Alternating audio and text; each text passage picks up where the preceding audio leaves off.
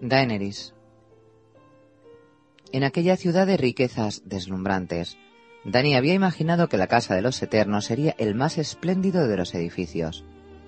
Pero cuando bajó del palanquín se encontró ante unas ruinas antiguas y grises. Era una edificación baja y alargada, sin torres ni ventanas, que se enroscaba como una serpiente de piedra a través de un bosquecillo de árboles de corteza negra, de cuyas hojas color azul tinta extraían los cartienses la pócima que llamaban color del ocaso. No había otros edificios en las proximidades. El techo del palacio era de tejas negras, muchas de las cuales se habían caído o estaban rotas. La argamasa que unía las piedras estaba seca y se desmoronaba. Ahora comprendía por qué Xaroxoan Daxos llamaba aquel lugar Palacio de Polvo. Hasta Drogon parecía inquieto allí. El dragón negro siseaba y le salía humo entre los dientes afilados. Sangre de mi sangre, dijo Yogo en Dosraki. Este lugar es malévolo. Es una guarida de espíritus Imaegi. ¿No veis cómo se bebe el sol de la mañana? Vámonos antes de que nos beba también a nosotros. ¿Qué poder pueden tener si viven en un lugar como este? intervino Sir Jorah Mormont, deteniéndose junto a ellos. Atended el sabio consejo de los que bien os quieren, dijo Saros Daxos, asomándose del palanquín. Los brujos son criaturas crueles que comen polvo y beben sombras. No os darán nada, no tienen nada que dar. Calesi, todo el mundo dice que son muchos los que entran en el palacio de polvo, pero pocos los que salen. Hago echó mano de su arac. Todo el mundo lo dice, corroboró Yogo. Somos sangre de tu sangre, intervino Ago. Hemos jurado vivir y morir como tú. Permite que entremos contigo en ese lugar oscuro para guardarte de todo mal. Hay caminos que hasta un cal tiene que recorrer a solas, dijo Dani. Entonces, permitid que os acompañe yo, suplicó Sir Jorah. Es muy peligroso que... La reina Daenerys tiene que entrar sola o no entrar. El brujo Piat Pri salió de entre los árboles. Denis se preguntó cuánto tiempo llevaría allí. Si da la vuelta ahora, las puertas de la sabiduría quedarán cerradas para ella por siempre jamás. Mi barcaza de paseo nos está guardando, insistió Xarox Soan Daxos.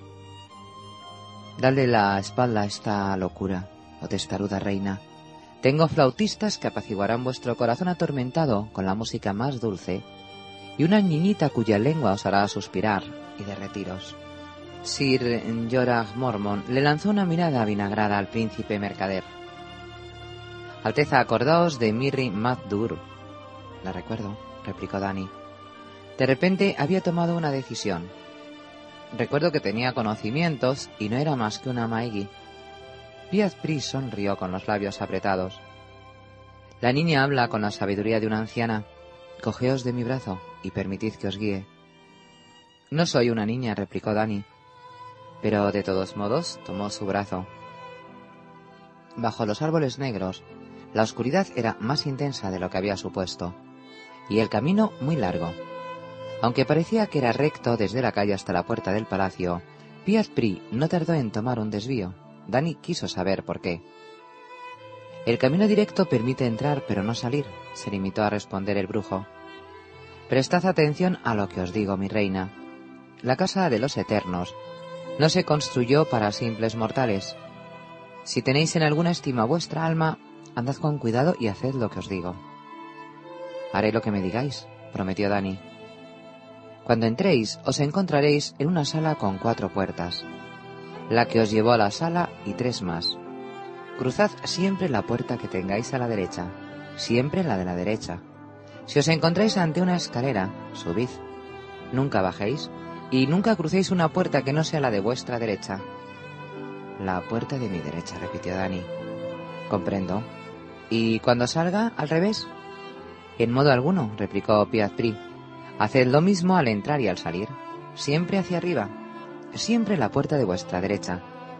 Puede que se abran otras ante vos, con visiones idílicas y visiones de un horror indescriptible, de maravillas y de terrores, con imágenes y sonidos de días pasados, de días venideros y de días que nunca existieron. Puede que os dirija la palabra algún habitante o algún criado. responded o haced caso omiso como queráis, pero bajo ningún concepto entréis en ninguna estancia antes de llegar a la sala de audiencias. Entendido. Una vez en la sala de los eternos, tened paciencia. Para ellos, nuestras vidas insignificantes no son más que el batir de alas de una polilla. Escuchadlos con atención y grabad en vuestro corazón cada una de sus palabras. Cuando llegaron a la puerta una boca, en forma de óvalo en una pared que se asemejaba a un rostro humano, el enano más pequeño que Dani había visto jamás los esperaba en el umbral. Le llegaba por la rodilla y tenía un rostro alargado y anguloso en el que destacaba una gran nariz. Pero vestía una hermosa librea morada y azul y llevaba una bandeja de plata en las diminutas manitas rosadas. Sobre ella había una copa alta de cristal llena de un líquido espeso y azul. Color del ocaso, el vino de los brujos. Cogedla y bebed, indicó Piazpri. ¿Se me pondrán los labios azules? Con un trago bastará para destaparos los oídos y disolver la membrana que os cubre los ojos. Así podréis oír y ver las verdades que se os van a presentar. Dani se llevó la copa a los labios. El primer trago le supo a tinta y a carne podrida, nauseabundo. Pero cuando lo tragó sintió como si cobrara vida dentro de ella. Fue como si unos tentáculos se extendieran por el interior de su pecho, como si unos dedos de fuego se le enroscaran al corazón y se le llenó la lengua de sabor a miel, a anís y a crema, a leche de madre y a la semilla de drogo, a carne roja, a sangre caliente y a oro fundido. Eran todos los sabores que había conocido, y a la vez no era ninguno de ellos, y de pronto la copa estuvo vacía. Ahora ya podéis entrar, indicó el brujo. Dani volvió a poner la copa en la bandeja del sirviente y entró en la casa. Se encontró en una antecámara con cuatro puertas, una en cada pared. Sin titubeo se dirigió hacia la puerta de su derecha y la cruzó. La segunda sala era idéntica a la primera y volvió a optar por la puerta de la derecha. Al abrirla volvió a encontrarse en otra antecámara pequeña con cuatro puertas. Esto es hechicería. La cuarta habitación no era cuadrada, sino ovalada, y las paredes no eran de piedra, sino que estaban recubiertas de madera carcomida. De allí partían seis pasillos de cuatro en cuatro. Dani se dirigió hacia el que tenía a la derecha y entró en una sala alargada, de techos altos, envuelta en la penumbra. A lo largo de la pared derecha había una hilera de antorchas que ardían con luz anaranjada y humeante, pero todas las puertas estaban a la izquierda.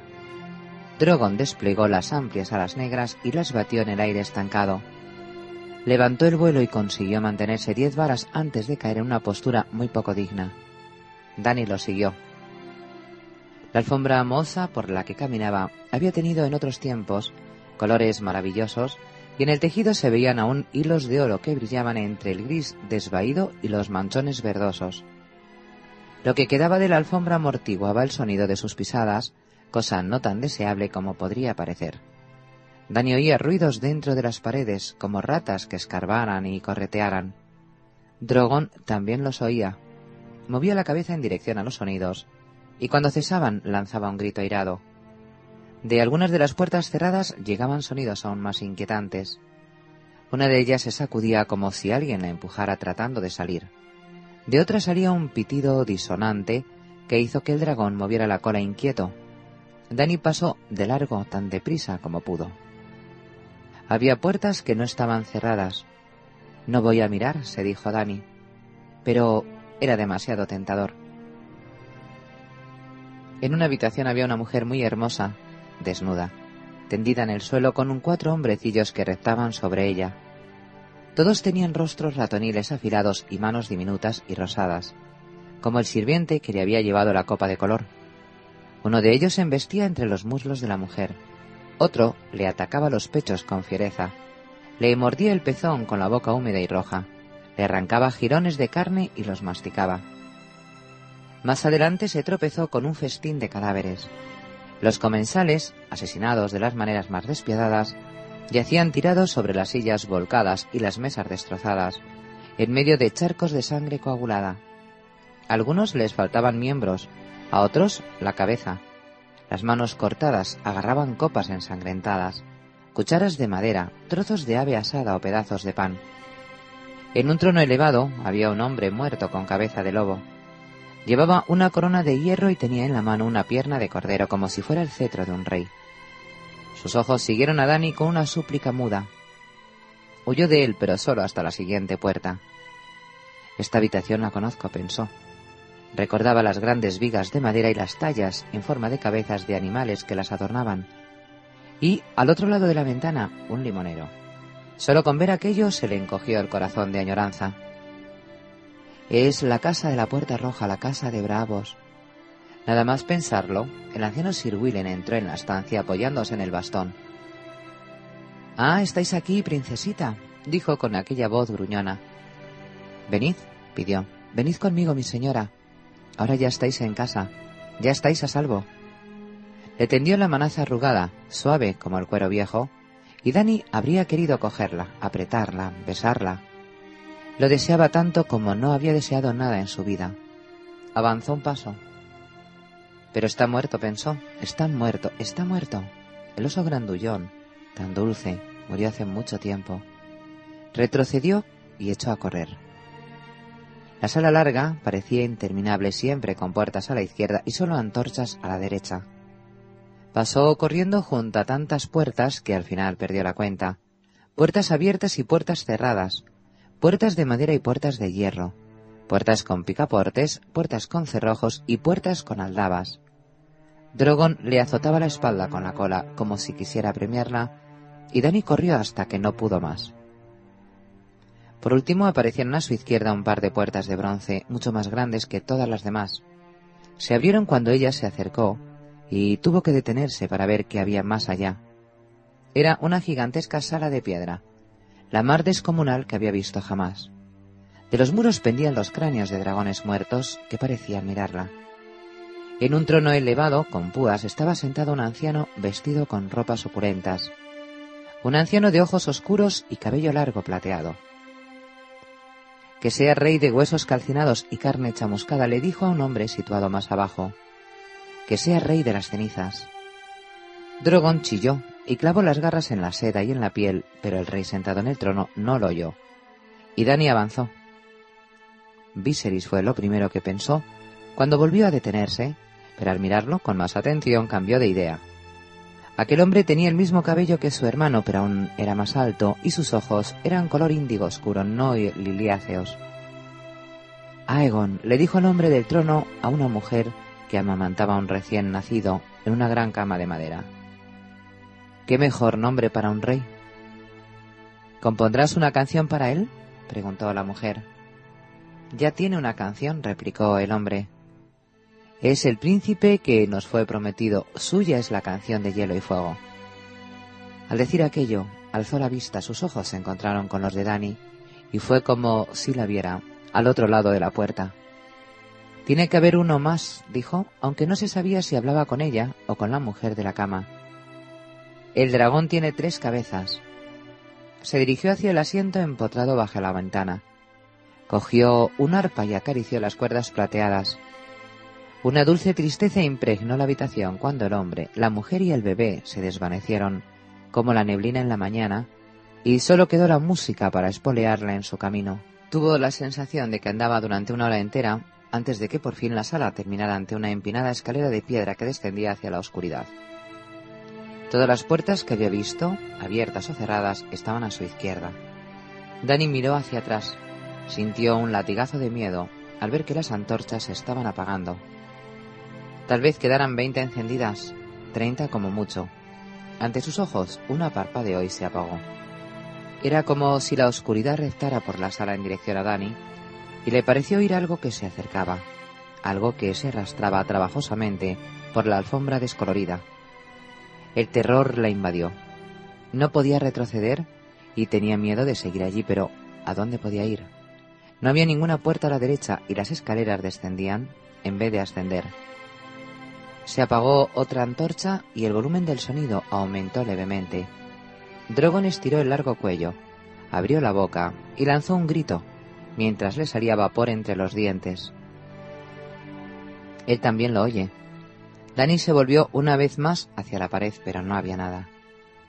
Podría tratarse de una puerta secreta, una puerta que no veo.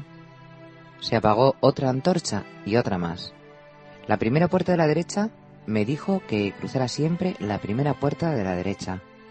La primera puerta de la derecha. Y de repente lo comprendió. Es la última puerta de la izquierda.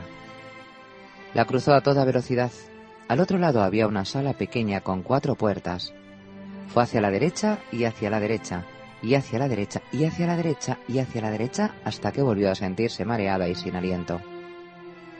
Se encontró en una habitación de piedra húmeda, pero en aquella ocasión la puerta que veía al frente tenía forma de boca abierta y al otro lado estaba Piat Pri, en la hierba, bajo los árboles. ¿Cómo es posible que los Eternos hayan acabado tan pronto con vos?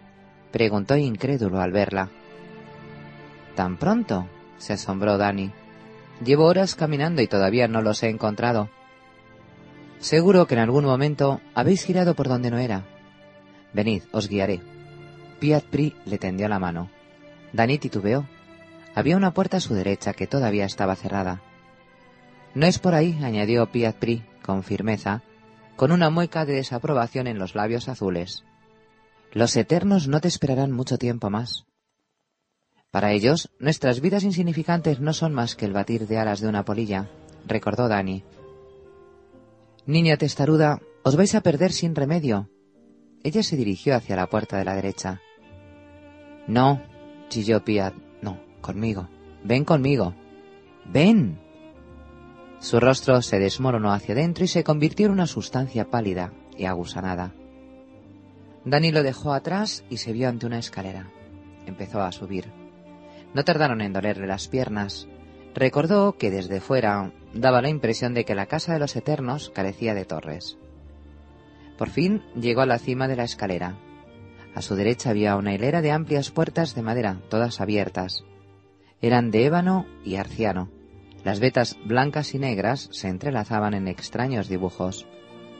Eran muy hermosas, pero en cierto modo también resultaban aterradoras. La sangre del dragón no debe tener miedo, Dani recitó una oración rápida, pidiendo valor al guerrero y fuerza al dios caballo de los dos raquis, y se obligó a seguir adelante. Al otro lado de las puertas había una gran sala con magos esplendorosos. Algunos vestían túnicas suntuosas de armiño, terciopelo rubí e hilo de oro. Otros llevaban armaduras muy complejas con incrustaciones de piedras preciosas o sombreros altos puntiagudos salpicados de estrellas. También había mujeres ataviadas con vestidos maravillosos. Por las vidrieras de colores entraban haces de luz y el aire parecía vibrar con la música más hermosa que Dani había oído jamás. Un hombre de porte regio vestido con rico ropaje se levantó al verla y sonrió. Daenerys de la casa Targaryen, sed bienvenida. Entrad y compartid el alimento de la eternidad. Somos los eternos de Cart. Largo tiempo os hemos aguardado, dijo la mujer que estaba a su lado, vestida en tono rosa y plateado. El pecho desnudo que mostraba, al estilo de Cart, era el más hermoso que se pudiera imaginar. Sabíamos que vendríais a nosotros, dijo el mago rey. Lo supimos hace un millar de años. Desde entonces os esperamos. Nosotros enviamos el cometa para que os mostrara el camino. Tenemos conocimientos que compartir con vos, dijo un guerrero de brillante armadura color esmeralda, y armas mágicas que proporcionaros. Habéis superado todas las pruebas. Venid, sentaos con nosotros y obtendréis respuesta a todas vuestras preguntas. Dio un paso hacia adelante. En aquel momento, Drogon saltó de su hombro. Voló hasta posarse en la parte superior de la puerta de ébano y arciano y empezó a picotear la madera tallada.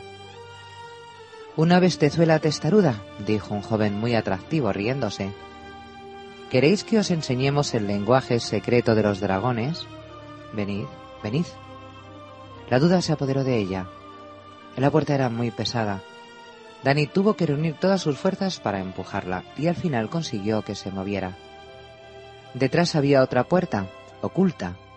Era de madera vieja y gris, astillada y vulgar, pero estaba a la derecha de la puerta por la que había entrado.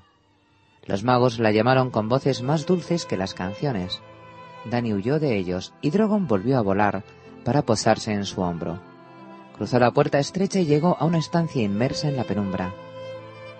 En aquella sala había una mesa larga que la ocupaba casi por completo.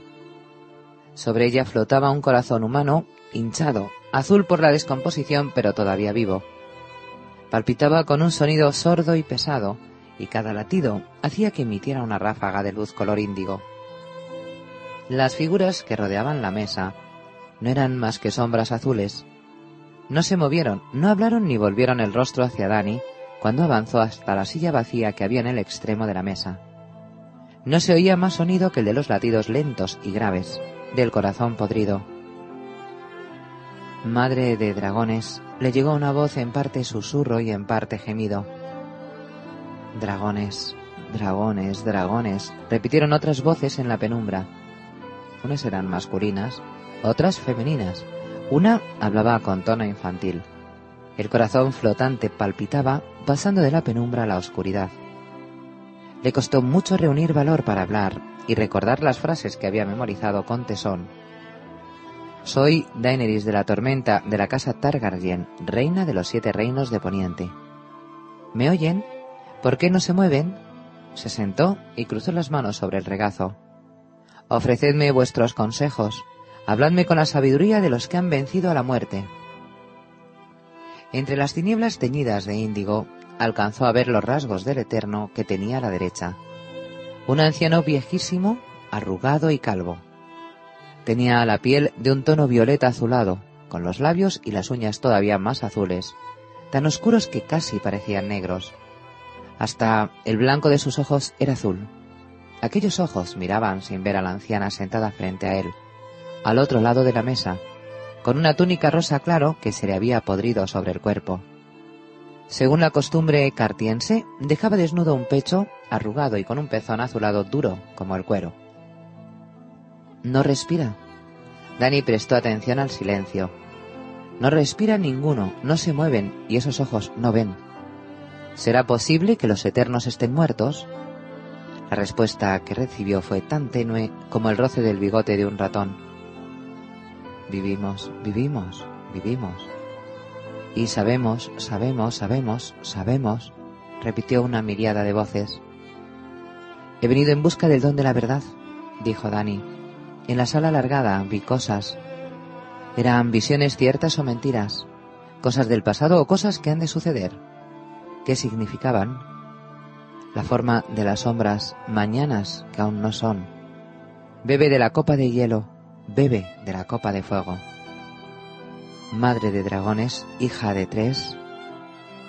¿De tres? No comprendía nada. Tres cabezas tiene el dragón. El coro fantasmal retumbaba en su cabeza, pero los labios no se movían. No había aliento que agitara el aire quieto y azul madre de dragones, hija de la tormenta.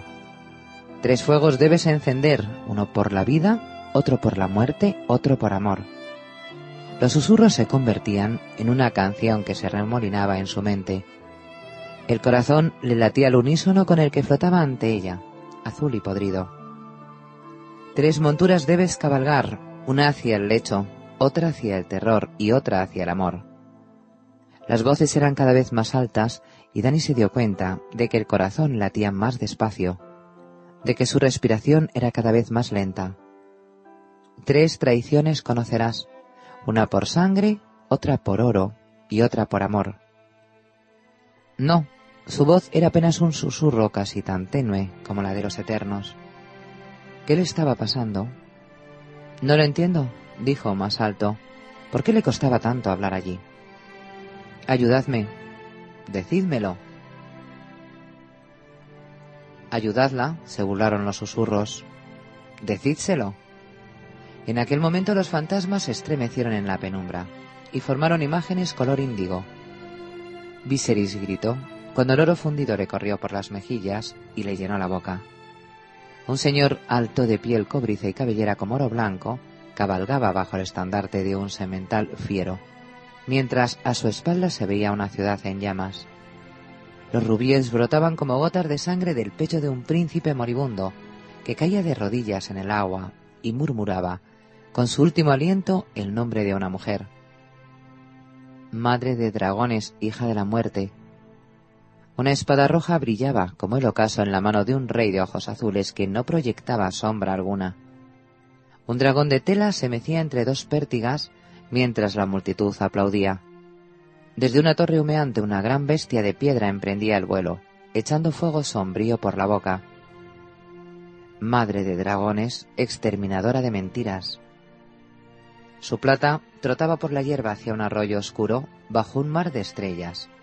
En la proa de un barco se alzaba un cadáver, con ojos brillantes en el rostro muerto y una sonrisa triste en los labios grises. Una flor azul crecía en una grieta de un muro de hielo e impregnaba el aire de un olor dulce. Madre de dragones, esposa del fuego. Las visiones se sucedían cada vez más deprisa, una tras otra, hasta que pareció que el aire había cobrado vida. Las sombras giraban y danzaban, en el interior de una tienda impalpables y terribles. Una niñita corría descalza hacia una casa grande con la puerta roja.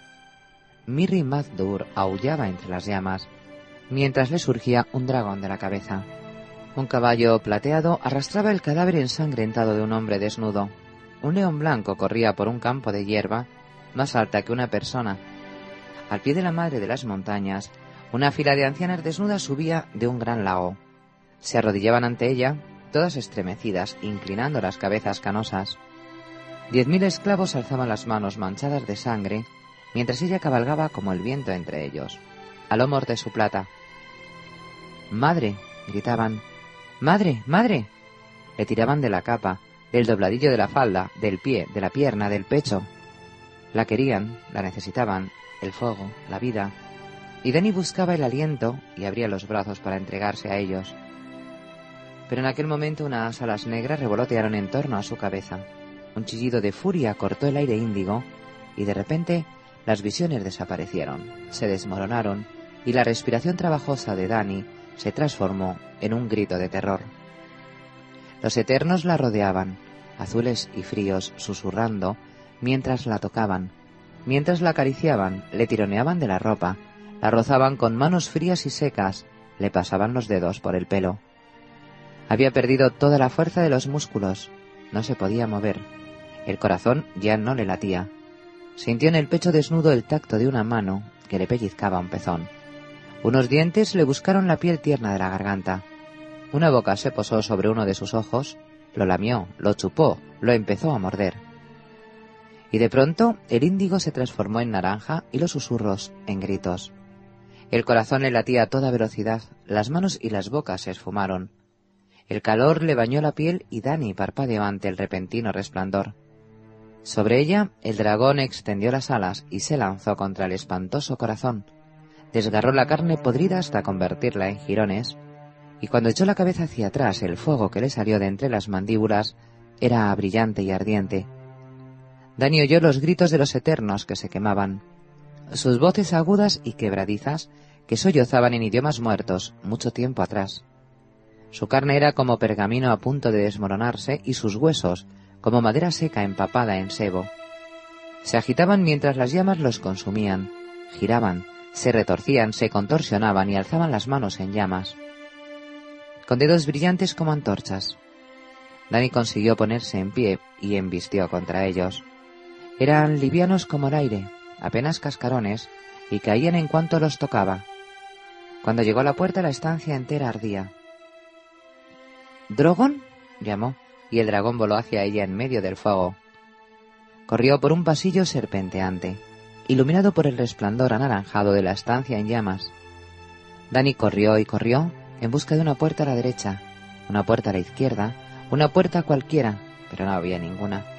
Solo paredes de piedras sinuosas y un suelo que parecía moverse bajo sus pies, que se retorcía como si quisiera hacerla tropezar pero se mantuvo erguida y corrió más deprisa, y de pronto vio ante ella la puerta, una puerta que era como una boca abierta.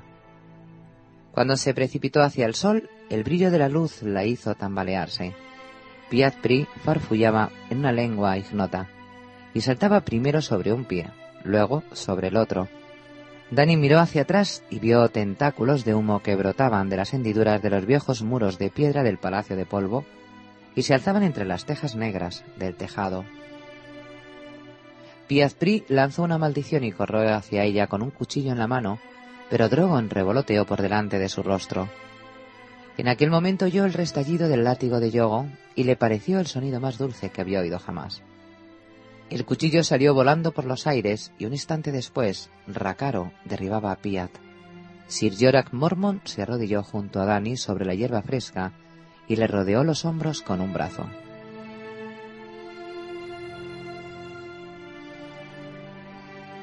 Tyrion. Si os dejáis matar como idiotas, les echaré vuestros cadáveres a las cabras, amenazó Tyrion mientras el primer grupo de grajos de piedra se alejaba del atracadero. El medio hombre no tiene cabras, dijo Saga entre risas. Ya me buscaré unas cuantas, aunque sea solo para ti. Empezaba a amanecer, y las ondas de luz clara centelleaban en la superficie del río. Se hacían pedazos hendidas por las pértigas y volvían a formarse al paso de la barcaza. Timet había ido al bosque real dos días antes con sus hombres quemados. El día anterior lo habían seguido los orejas negras y los hermanos de la luna, y aquel día habían partido los grajos de piedra. Pase lo que pase, no intentéis enzarzaros en una batalla, insistió Tyrion. Atacad los campamentos y los convoyes de provisiones. Tended emboscadas a los exploradores y colgad los cadáveres de árboles para que se los encuentren a medida que avancen. Tomad desvíos y acabad con los rezagados.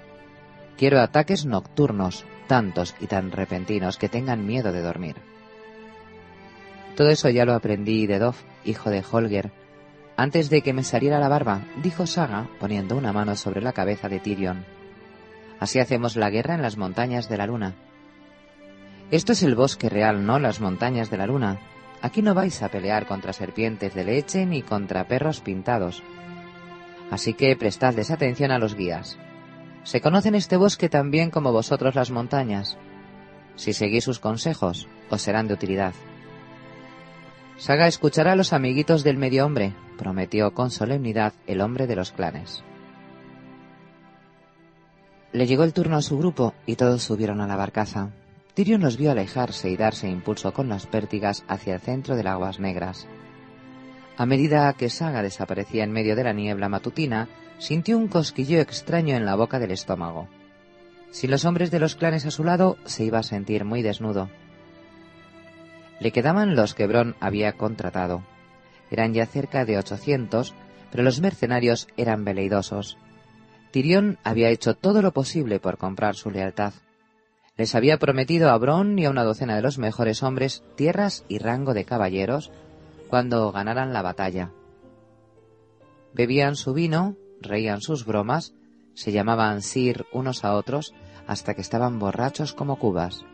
Todos menos el propio Bron, que se limitaba a sonreír con aquella sonrisa suya, sombría e insolente. Matarán por un título de caballero, le comentó después, pero ni sueñes con que vayan a morir por él. Tyrion no se había hecho semejantes ilusiones. Los capas doradas eran un arma prácticamente tan poco fiable como los mercenarios. Gracias a Cersei, la guardia de la ciudad contaba con seis mil hombres, pero de ellos apenas una cuarta parte era de confianza. Hay unos cuantos traidores redomados, pero seguro que existen otros más que ni vuestra araña conoce, le había advertido Biwater. Pero lo peor es que tenemos cientos de hombres más verdes que la hierba en primavera. Se unieron a la guardia para conseguir pan, cerveza y seguridad. No hay hombre que quiera parecer cobarde ante sus compañeros, de manera que lucharán con valentía al principio, cuando todo sea cosa de cuernos de guerra y estandartes al viento. Pero si la batalla se pone fea, nos darán la espalda. El primero que suelte la lanza y eche a correr tendrá un millar de seguidores. Cierto que en la guardia de la ciudad también había hombres curtidos, los dos mil más antiguos, los que habían conseguido las capas doradas de manos de Robert, no de Cersei. Pero ni siquiera aquellos eran todo lo que cabría desear. Un guardia no era un soldado de verdad, como decía siempre Lord Tywin Lannister. Tyrion apenas contaba con 300 caballeros, escuderos y soldados. Pronto tendría ocasión de comprobar otro de los dichos de su padre que un hombre encima de una muralla valía por diez abajo. Bron y su escolta lo aguardaban al final del muelle, en medio de un enjambre de mendigos, prostitutas que vagaban sin rumbo y pescaderas que pregonaban la mercancía. Las pescaderas hacían más negocio que todos los demás juntos. Los compradores se arremolinaban en torno a los barriles y tenderetes para regatear el precio de vígaros, almejas y lucios. No entraba otro alimento en la ciudad, de modo que el precio del pescado era diez veces más alto que antes de la guerra. Y seguía subiendo.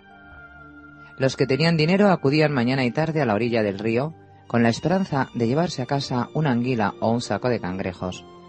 Los que no se deslizaban entre los tenderetes a ver qué podían robar o miraban desde los muros demacrados y sin esperanza. Los capas doradas abrieron camino entre la gente, empujando cuando hacía falta con las astas de las lanzas.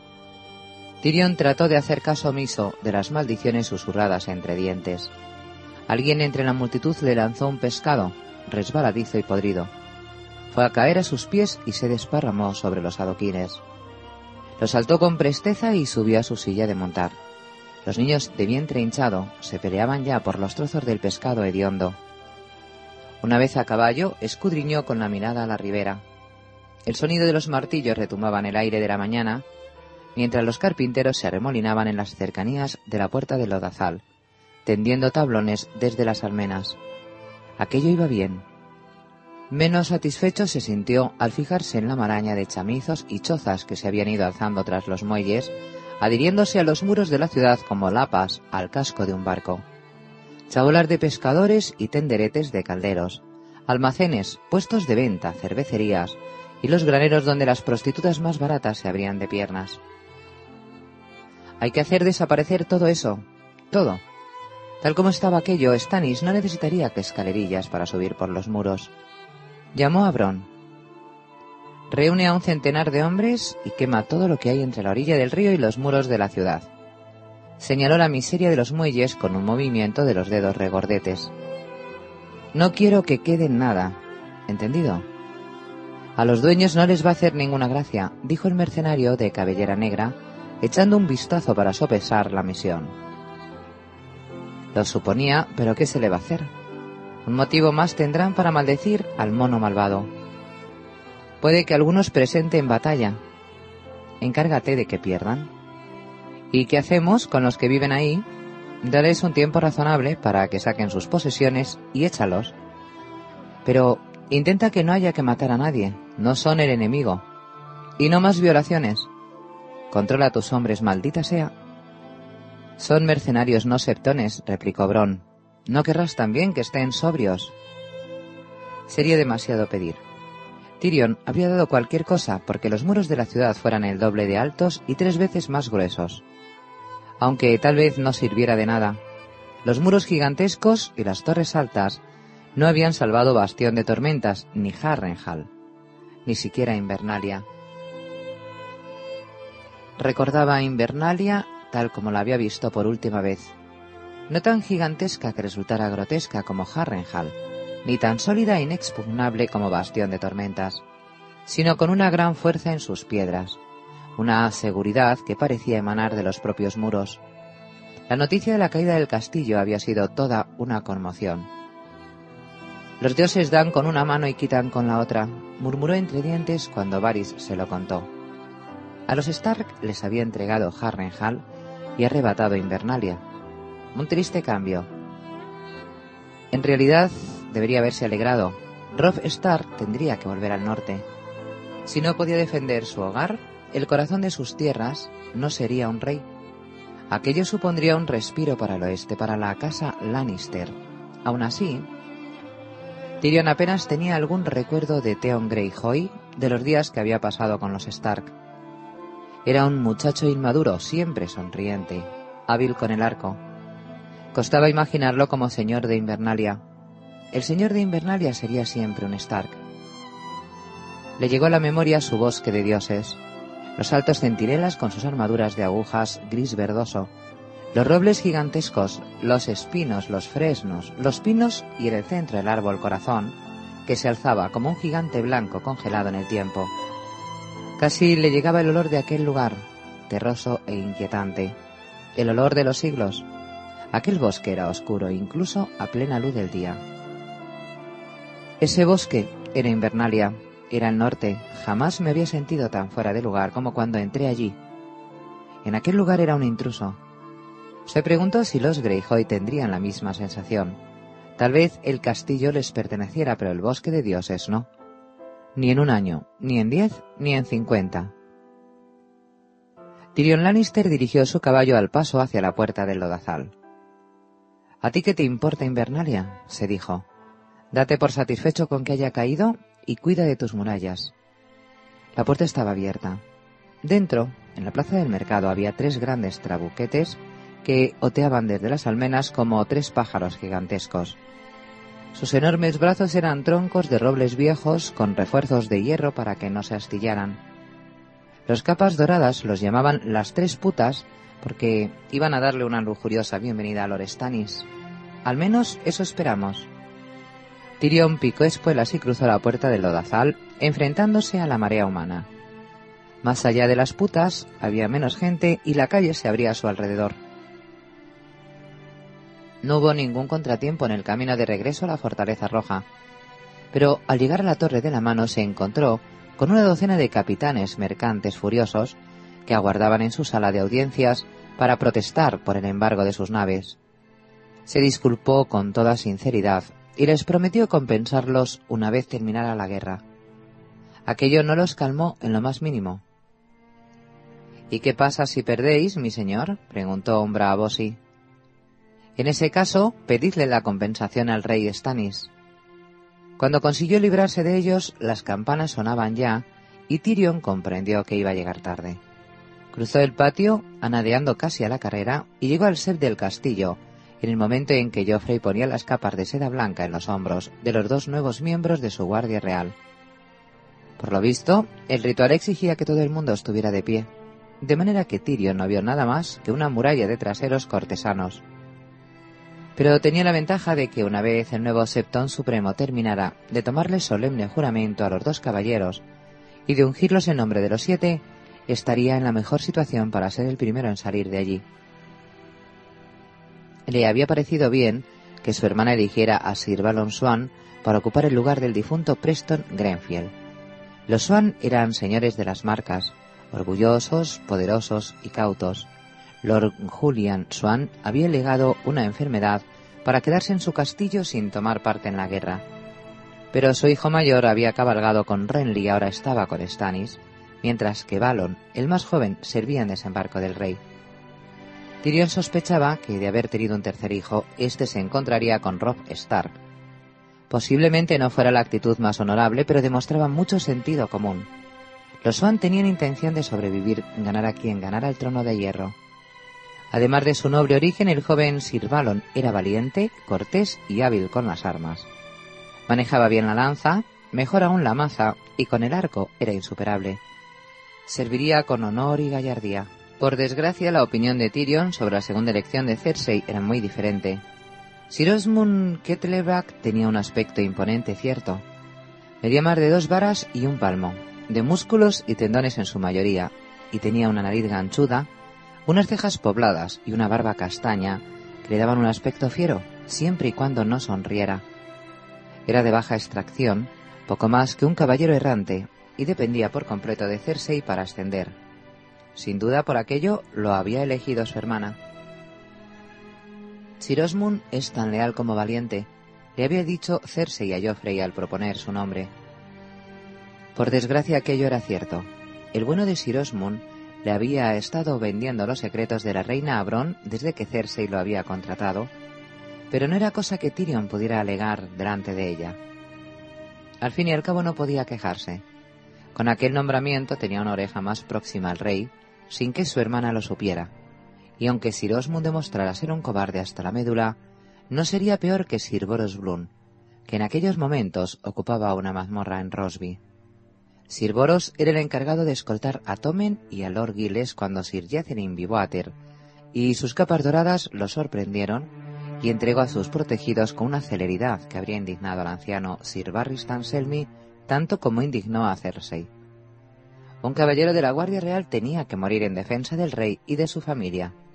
Se había empeñado en que Geoffrey despojara a Bloom de su capa blanca, alegando traición y cobardía. y ahora ve y lo sustituye por otro hombre tan falso como el anterior. Las oraciones, juramentos y unciones iban a durar toda la mañana, por lo visto. A Tyrion no tardaron en dolerle las piernas, cambiaba el peso de un pie a otro, inquieto. Lady Tanda se encontraba unas cuantas filas más adelante, pero no vio a su hija. Había tenido la esperanza de divisar a Sae, aunque fuera solo un instante. Varys le decía que estaba bien, pero habría preferido comprobarlo en persona. Más vale ser doncella de una dama que moza en las cocinas, le había dicho Sae cuando Tyrion le explicó el plan del eunuco. ¿Puedo llevarme el cinturón de flores? ¿Y el collar de oro con los diamantes negros?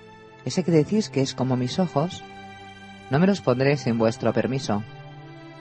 Tyrion detestaba negarle cualquier cosa, pero tuvo que señalarle que aunque Lady Tanda no fuera lo que se decía, una mujer inteligente, hasta ella se sorprendería si veía a la doncella de su hija con más joyas que su señora. Elige dos o tres vestidos no más, ordenó. De buena lana, nada de seda, brocado ni pieles. El resto de las cosas te lo guardaré en mis habitaciones para cuando me visites. No era la respuesta que Sai habría querido oír, pero al menos estaría a salvo. Cuando la investidura de cargos terminó por fin, Geoffrey salió escoltado por Sir Balon y Sir Osmund, ambos con sus nuevas capas blancas, mientras Tyrion se demoraba para intercambiar unas palabras con el nuevo Septón Supremo, al que había elegido él en persona y era suficientemente inteligente para saber quién le untaba la miel en el pan. Quiero que los dioses estén de nuestra parte, le dijo sin rodeos. Decid que Stannis ha jurado quemar el gran Sep de Baelor, ¿Es eso cierto, mi señor? preguntó el Septón Supremo, un hombre menudo, astuto, de rostro arrugado y barbita blanca. Es posible. Tyrion se encogió de hombros. Stannis quemó el bosque de dioses de Bastión de Tormentas a modo de ofrenda al Señor de la Luz. Si ha ofendido a los antiguos dioses, ¿por qué no iba a ofender a los nuevos? Decid eso, y decid también que cualquiera que ayude al usurpador traiciona no solo a su rey legítimo, sino también a los dioses. Así lo haré, mi señor, y también pediré que se rece por la salud del rey y la de su mano. Cuando Tyrion volvió a sus estancias, se encontró con que Halin, el piromante, lo estaba esperando, y con que el maestre Frenken le había llevado mensajes. Hizo esperar un poco más al alquimista mientras leía lo que habían llevado los cuervos. Había una carta de Doran Martel con noticias anticuadas sobre la caída de Bastión de Tormentas, y otra mucho más intrigante de Balon Greyjoy, de Pic, en la que se autoproclamaba rey de las islas y del norte. Invitaba al rey Joffrey a enviar a un representante a las Islas del Hierro para fijar las fronteras entre sus reinos y negociar una posible alianza. Tyrion leyó la carta tres veces y la dejó a un lado. Las naves de Lord Balon habrían sido de gran ayuda contra la flota que se acercaba, procedente de Bastión de Tormentas, pero se encontraban a miles de leguas de distancia, al otro lado de Poniente, y no estaba nada convencido de querer entregarles a los Greyjoy la mitad del reino. Debería soltar esto en manos de Cersei o presentarlo al consejo. Entonces dejó entrar a Halin, que le llevaba las últimas cuentas de los alquimistas. Esto no es posible, dijo Tyrion mientras leía los informes. Casi trece mil frascos. ¿Me tomáis por idiota? No voy a pagar oro del rey por frascos vacíos y jarros de meado sellados con cera. Os lo advierto. No, no, protestó Halin. Las cifras son correctas, os lo aseguro. Hemos tenido mm, mucha suerte, mi señor hermano. Se ha descubierto otro depósito perteneciente a los Rosar. Más de 300 frascos. Nada menos que bajo Pozo Dragón. Unas cuantas prostitutas utilizaban esas ruinas para atender a sus clientes y uno de ellos cayó a las bodegas por accidente. El suelo estaba podrido y se hundió. Palpó las botellas y creyó que eran de vino. Estaba tan borracho que rompió el sello de una y bebió. Hubo un príncipe que hizo lo mismo, dijo Tyrion con tono seco. No he visto ningún dragón sobre la ciudad, así que parece que esta vez tampoco ha dado resultado. El pozo dragón estaba en la cima de la colina de Rhaenys y llevaba siglo y medio abandonado. Era un lugar tan apropiado como cualquiera para almacenar unas reservas de fuego valirio. De hecho, era mejor que otros muchos, pero el difunto Lord Rosar podría haberse tomado la molestia de decírselo a alguien. ¿Trescientos frascos, eh? Aún así, el total sigue siendo disparatado. Tenéis miles de frascos más que los que me dijisteis que calculabais la última vez que nos vimos. Y ya entonces me pareció una previsión optimista. Sí, sí, así es. Jalín se secó la frente blanquecina con la manga de la túnica negra y escarlata. Hemos estado trabajando mucho, mi señor Mano. Mmm. Sin duda. Eso explicaría por qué estáis preparando mucha más sustancia que antes. Tyrion sonriente clavó en el piromante los ojos dispares. Pero plantea otra pregunta. A saber, ¿por qué no empezasteis a trabajar mucho un poco antes? Jalín tenía la piel del color de una seta, así que costaba imaginar que se pudiera poner aún más pálido, pero lo estaba logrando. Trabajábamos mucho, mi señor hermano. Mis hermanos y yo nos hemos dedicado a esto día y noche desde el principio, os lo aseguro. Solo que mmm, hemos preparado tanta sustancia que ahora mmm, tenemos más práctica y además...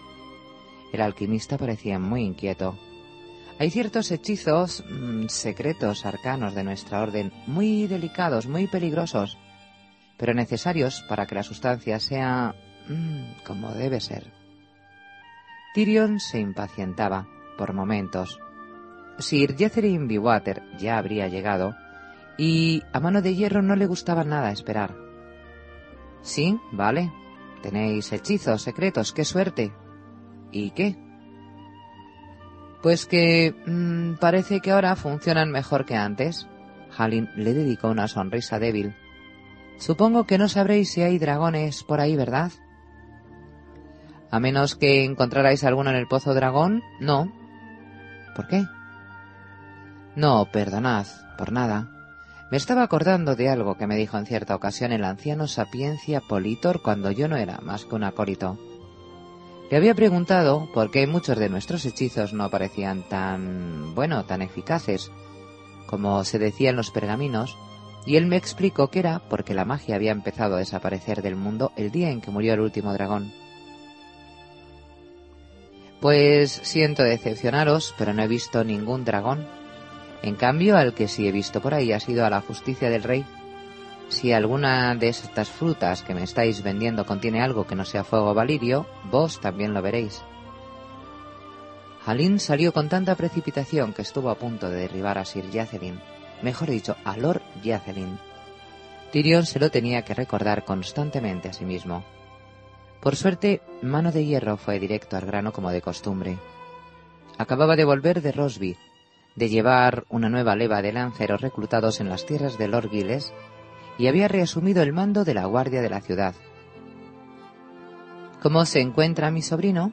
preguntó Tyrion cuando terminaron de hablar sobre las defensas de la ciudad. El príncipe Tomen está sano y feliz, mi señor. Ha adoptado una cervatilla que mis hombres le trajeron de una cacería. Dice que tuvo otra de pequeño, pero Joffrey la despellejó para hacerse un jubón. A veces pregunta por su madre y ha empezado a escribirle varias cartas a la princesa Mircella, aunque nunca las termina. En cambio, no parece extrañar en absoluto a su hermano. ¿Habéis hecho los arreglos pertinentes para el caso de que perdiéramos la batalla? Mis hombres tienen instrucciones al respecto. ¿Y cuáles son? Me ordenasteis que no se las contara a nadie, mi señor. Aquello le arrancó la sonrisa. Me alegra que lo recordéis. Si desembarco del rey caía, tal vez lo cogieran vivo. Sería mejor que no conociera el paradero del heredero de Joffrey. Poco después de que Lord Yatherin se despidiera, recibió la visita de Varys.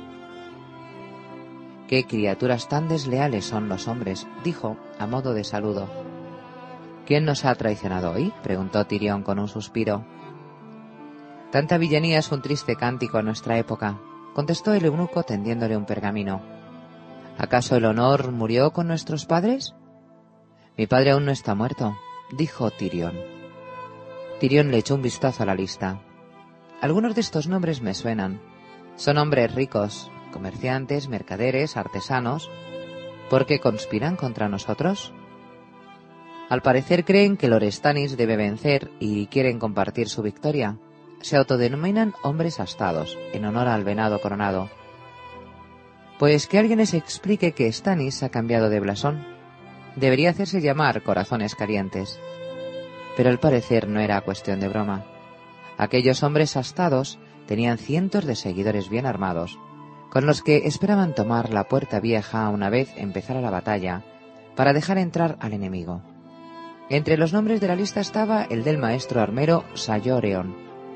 En fin, me imagino que al final no me va a hacer ese yelmo aterrador con cuernos de demonio, se lamentó Tyrion al tiempo que escribía la orden de detención.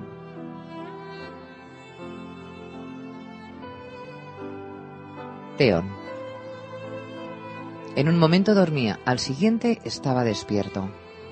Kira estaba acurrucada junto a él, con un brazo en torno al suyo y los pechos presionados contra su espalda. Oía su respiración suave y rítmica.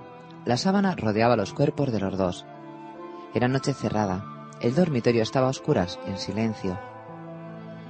¿Qué ha sido eso? ¿He oído algo? ¿O a alguien? El viento susurraba contra los postigos. En algún punto lejano maullaba un gato en celo. Nada más. Duérmete, Greyjoy, se dijo. El castillo está tranquilo, tienes guardias apostados. En tu puerta, en la entrada, en la armería. Le habría gustado atribuirlo a una pesadilla, pero no recordaba haber soñado nada.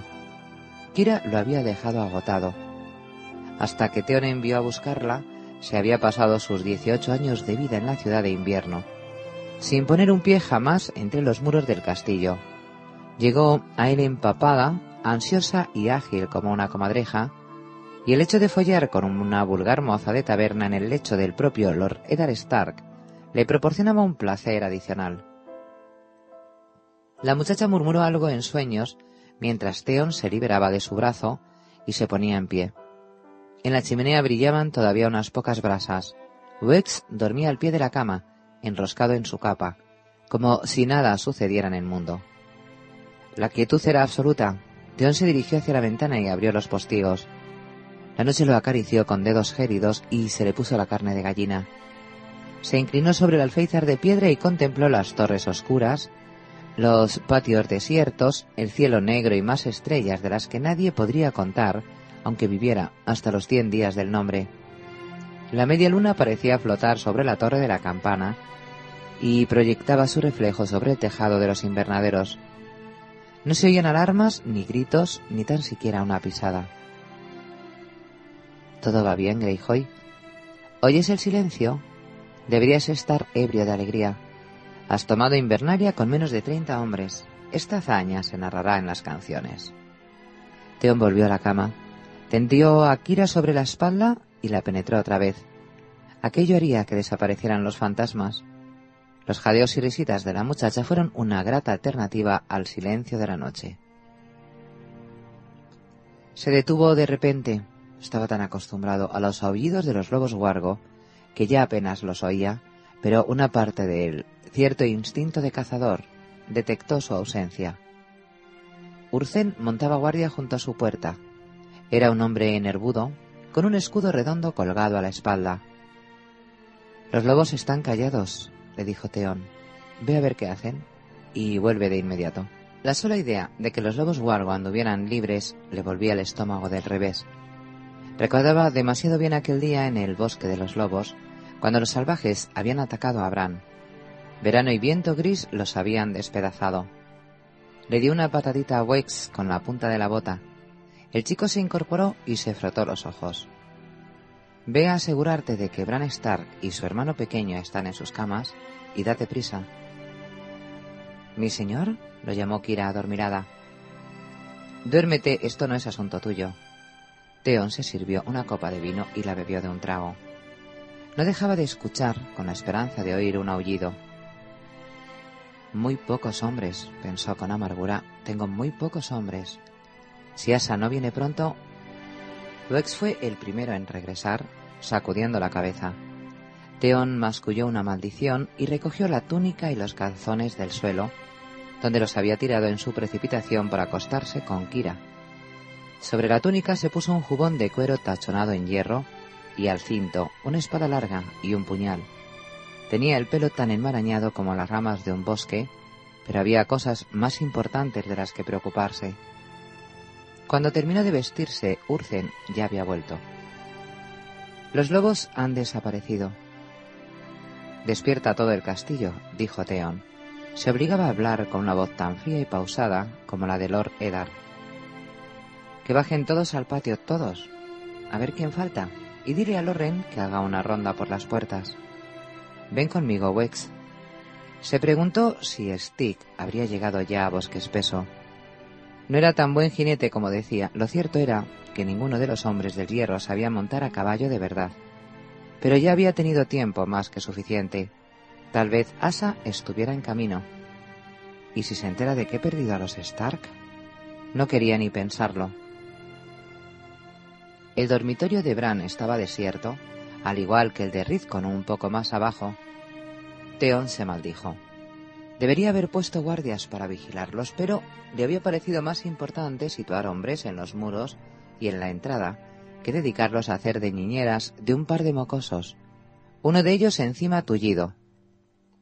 Oyó sollozos en el exterior a medida que sus hombres obligaban a los habitantes del castillo a salir de sus camas para ir al patio. Ya les daré yo motivos para lloriquear. Los he tratado con amabilidad, y así me lo pagan. Hasta había hecho azotar a dos de sus hombres por violar a la chica de las perreras. Quería demostrar que era justo. Y aún así me echan la culpa por lo de la violación y por todo lo demás. Le parecía una injusticia. Miquel se había hecho matar por bocazas igual que Benfred. En cuanto a Chaile, alguien tenía que entregar al dios ahogado era lo que sus hombres esperaban de él. No tengo nada en tu contra, le había dicho al Septón antes de que le arrojaran al pozo. Pero aquí ya no hay lugar para ti, ni para tus dioses.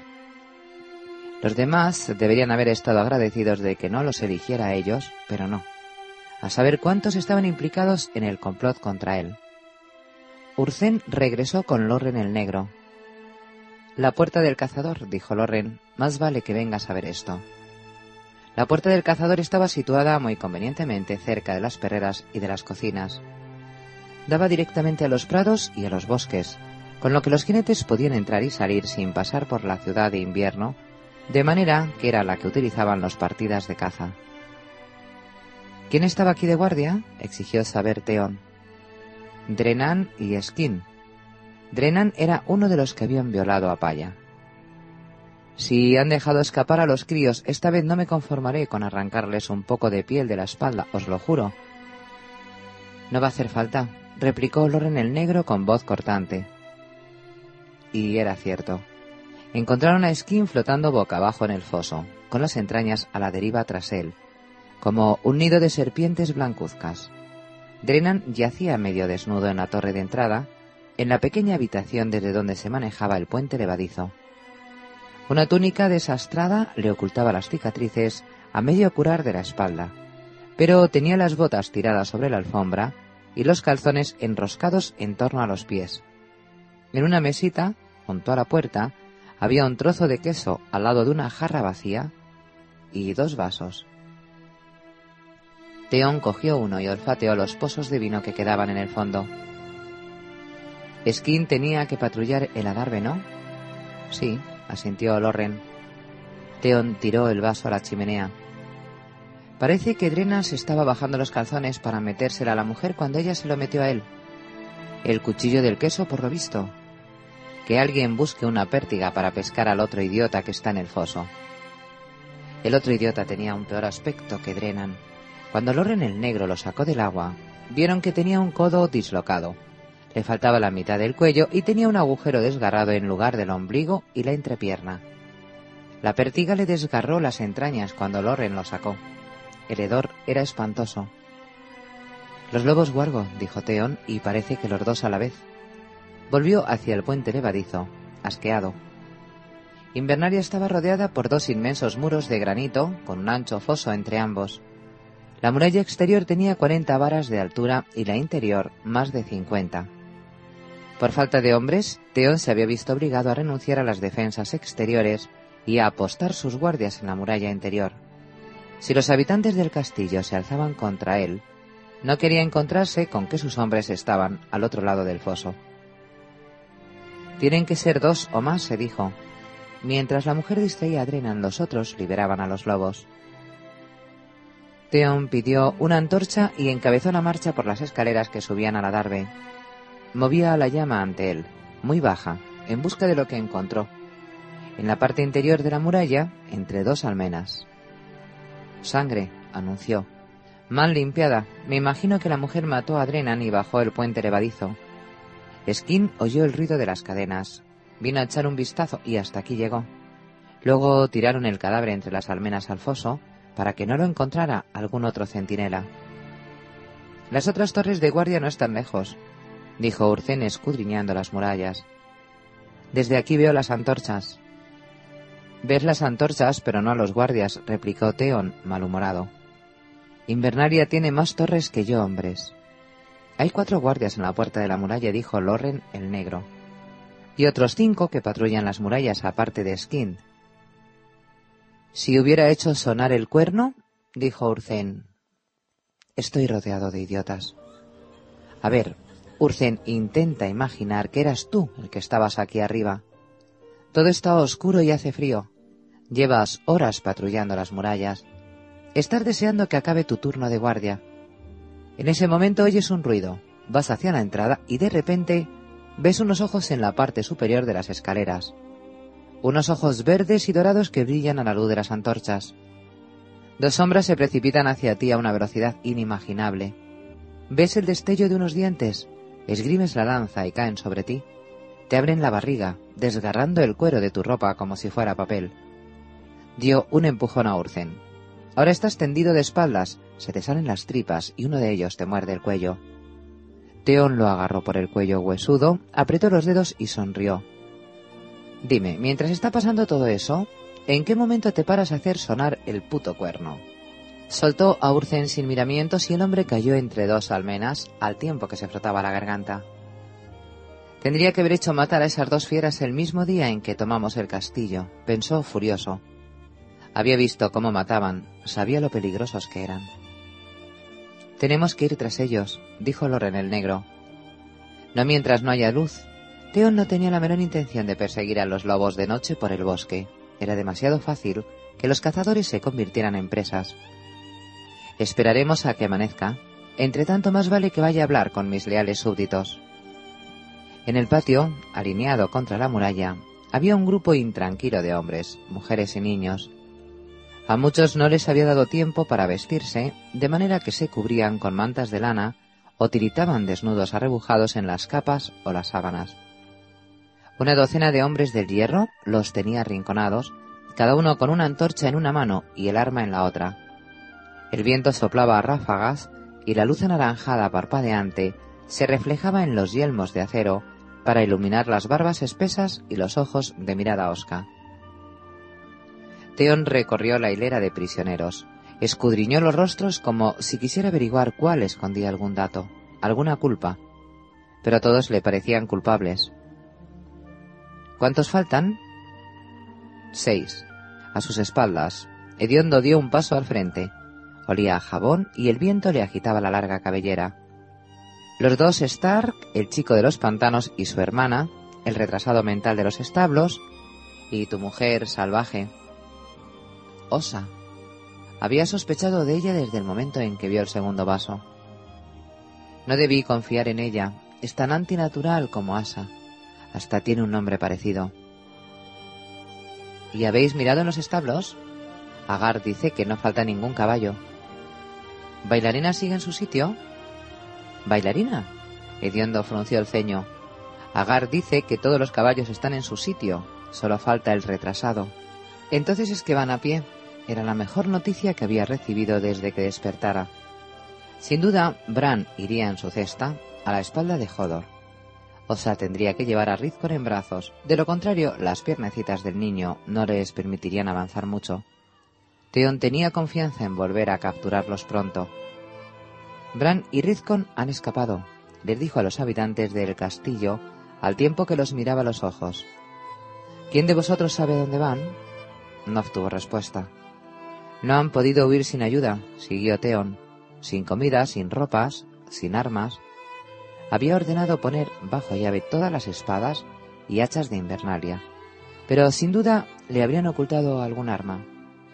Quiero los nombres de todos los que los hayan ayudado, de los que miraron hacia otro lado para que escaparan. La única respuesta fue el silbido del viento. Volveré a capturarlos en cuanto amanezca. Se colgó los pulgares del cinturón de la espada. Me van a hacer falta cazadores. ¿Quién quiere una buena piel de lobo para abrigarse este invierno? ¿Gaje? El cocinero siempre lo había recibido con alegría cuando volvía de cazar y le preguntaba si había conseguido algo delicioso que servir a la mesa. Pero en aquel momento no le dijo nada. Teón dio media vuelta, siguió escudriñando los rostros en busca de una expresión de culpabilidad. Los bosques no son lugar para un tullido, y Rizcon, con lo pequeño que es, ¿cuánto aguantará ahí fuera? Tata, imagina lo asustado que debe de estar. La anciana se había pasado diez años hablando con él. Le había contado innumerables cuentos, pero en aquel momento lo miraba como si fuera un desconocido. Podría haber matado a todos los hombres, podría haber entregado a las mujeres a mis soldados para que se divirtieran, pero lo que he hecho ha sido protegeros. Así es como me lo agradecéis. Josette, que había cuidado de sus caballos, Farlen, que le había enseñado todo lo que sabía sobre los perros, Bart, la esposa del cervecero, la primera mujer con la que se había acostado, y ninguno lo miraba a los ojos. Me detestan, comprendió. Hediondo se acercó a él. Arráncales la piel, le recomendó. Le brillaban los labios gruesos. Lord Bolton decía siempre que un hombre desnudo tiene pocos secretos, pero que un hombre desollado no tiene ninguno. Theon sabía que el hombre desollado era el blasón de la casa Bolton, Hacía mucho, mucho tiempo, algunos de los señores habían llegado a hacerse capas con la piel de sus enemigos muertos. Muchos Star habían terminado así. Supuestamente todo aquello había terminado hacía un millar de años, cuando los Bolton juraron lealtad a Invernalia. O eso dicen, pero las viejas costumbres son difíciles de olvidar.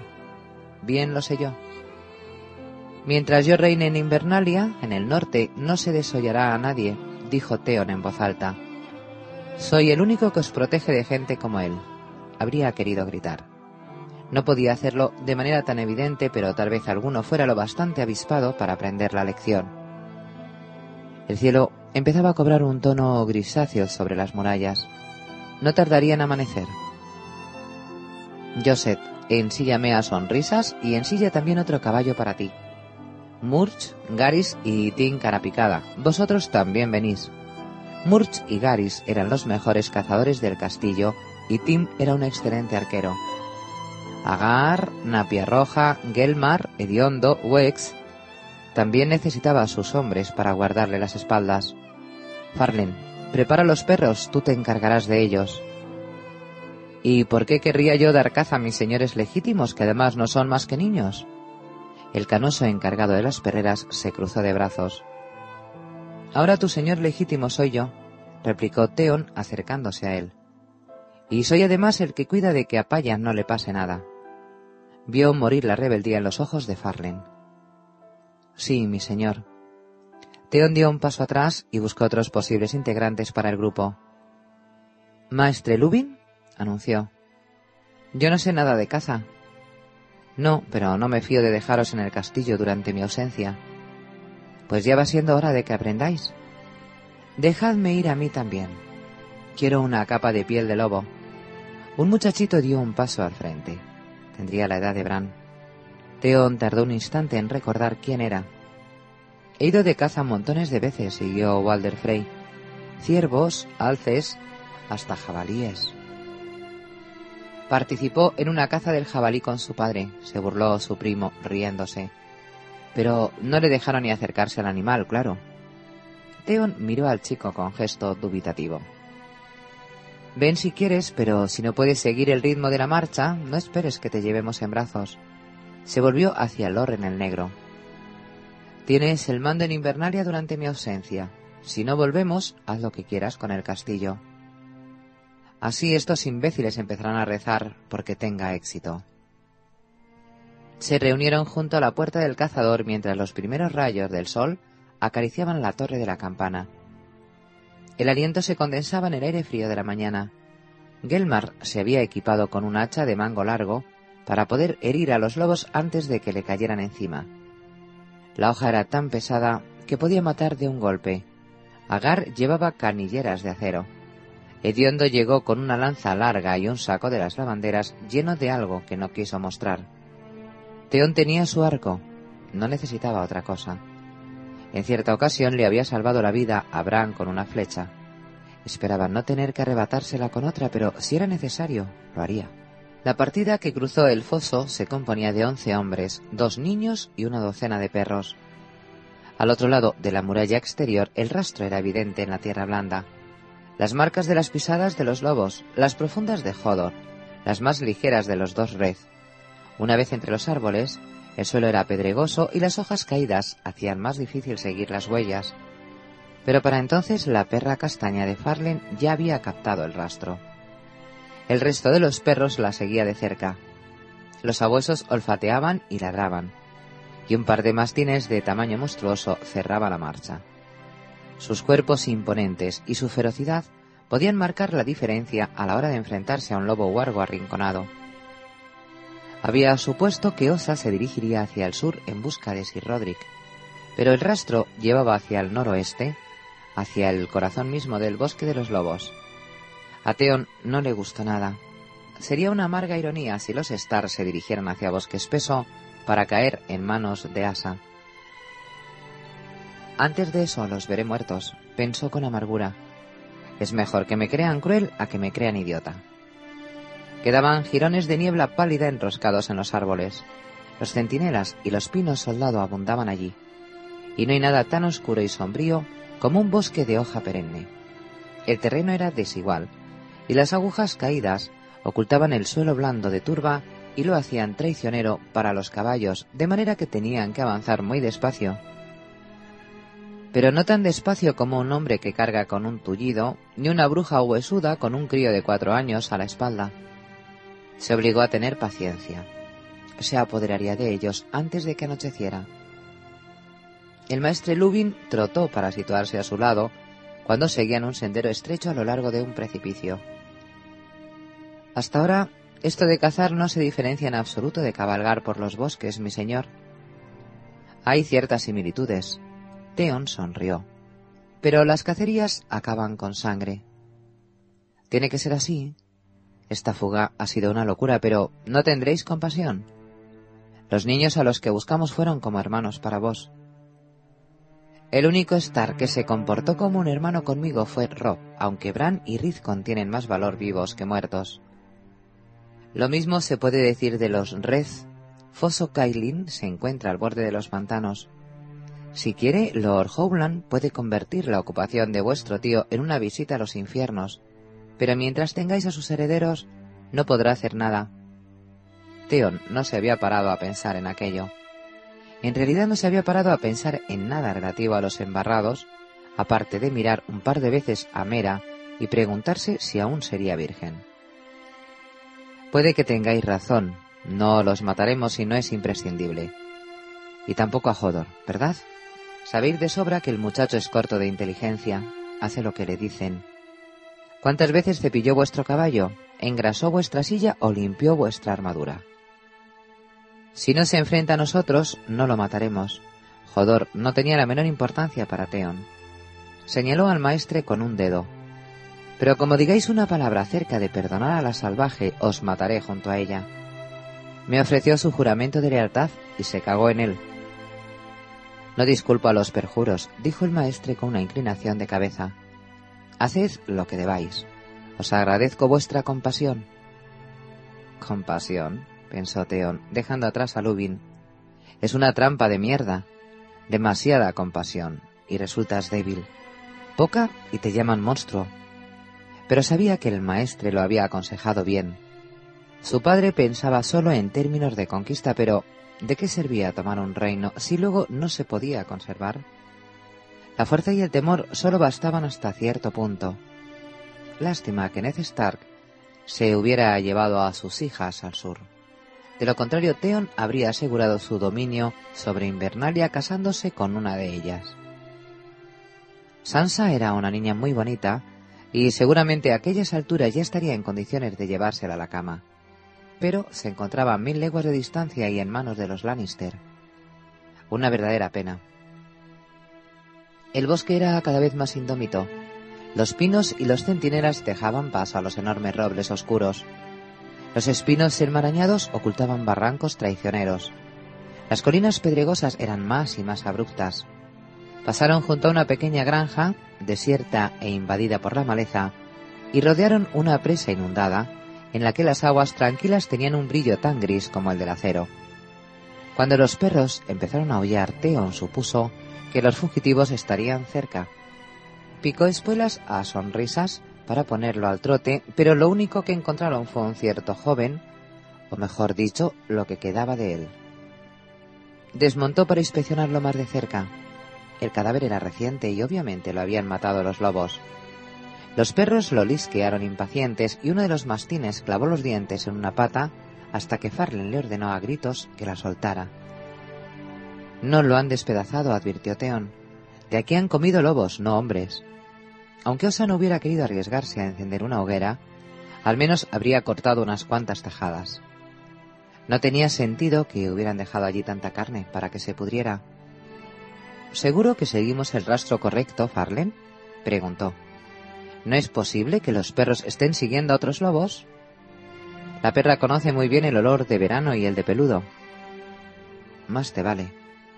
No había pasado ni una hora cuando el sendero los llevó ladera abajo, hacia un arroyo de aguas turbias crecido por las lluvias recientes. Allí los perros perdieron el rastro. Farlen y Wex vadearon la corriente con los abuesos y volvieron sacudiendo la cabeza mientras los animales corrían orilla arriba, orilla abajo, olfateándolo todo. Entraron por aquí, mi señor, dijo el encargado de las perreras. Pero no veo por dónde salieron.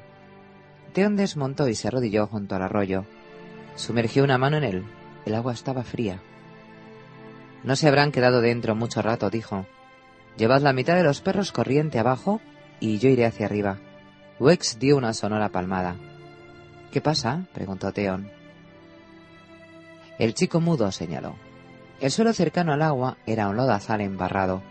Las huellas que habían dejado los lobos eran evidentes. Sí, marcas de zarpas. ¿Y qué? El escudero clavó el talón en el barro y giró sobre el pie, primero hacia un lado, luego hacia el otro. Dejó una marca muy honda. Joseph lo comprendió. Un hombre del tamaño de Hodor habría dejado marcas muy profundas en el barro, dijo. Y más todavía con el peso del chico cargado a la espalda.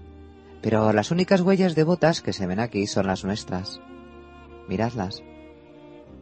Teon atónito comprobó que era verdad.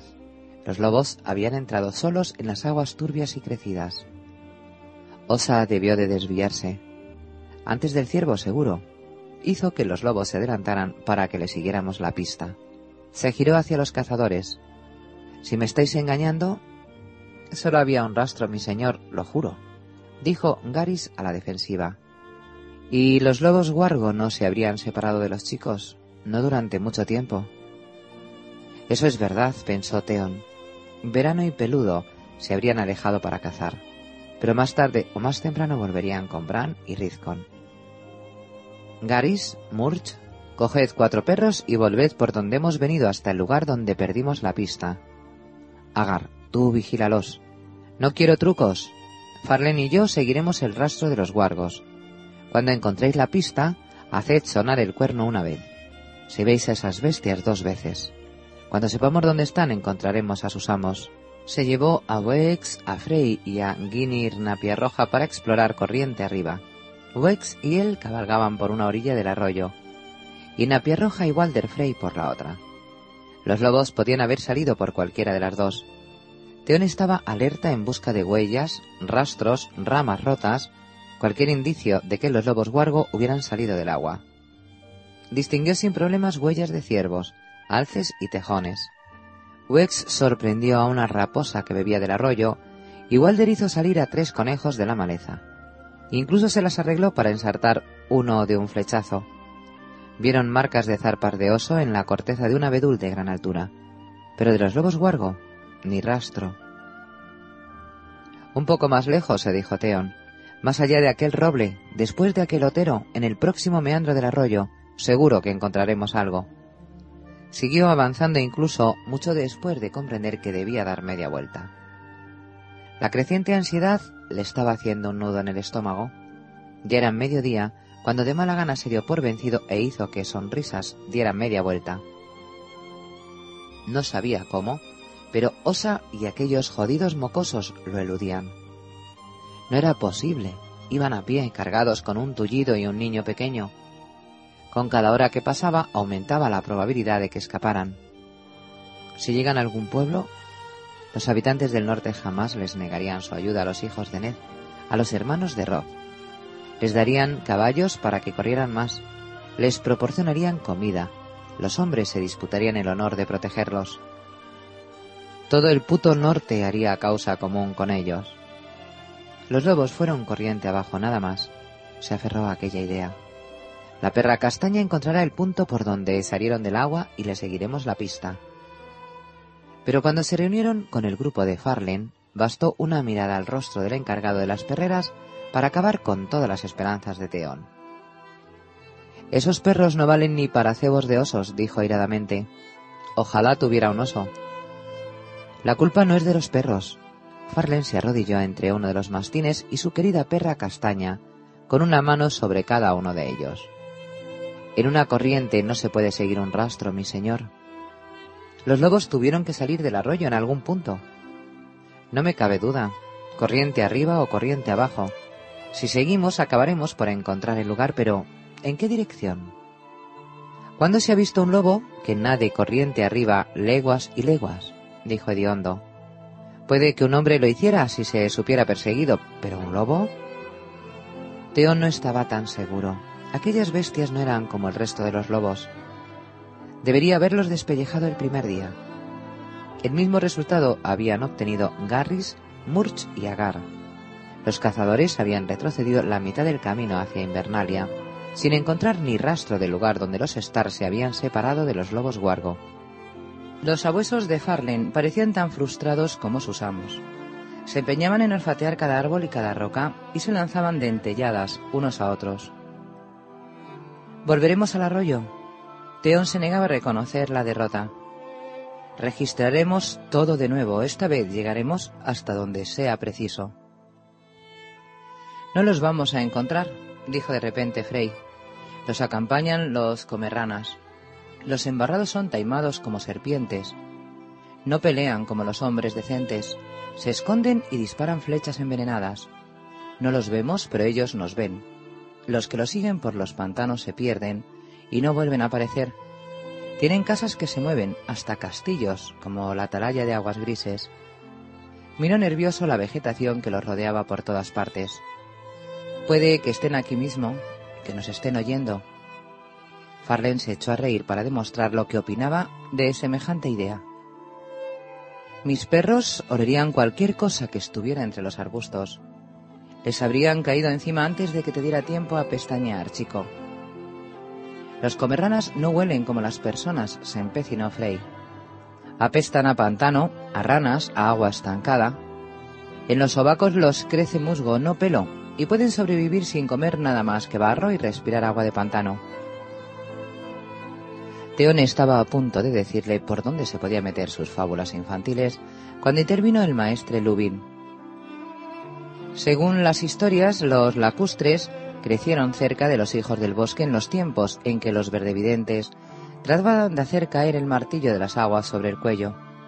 Puede que tengan conocimientos secretos.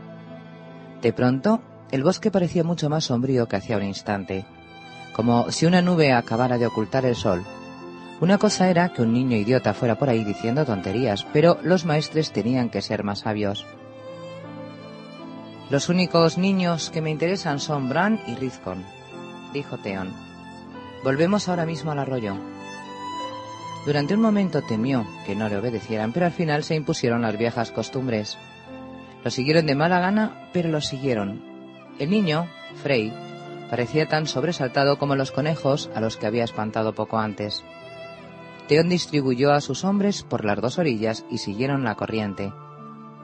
Cabalgaron interminables leguas, despacio, con cautela, desmontando para guiar a los caballos por las riendas en los puntos más peligrosos, dejando que aquellos perros inútiles olisquearan cada arbusto.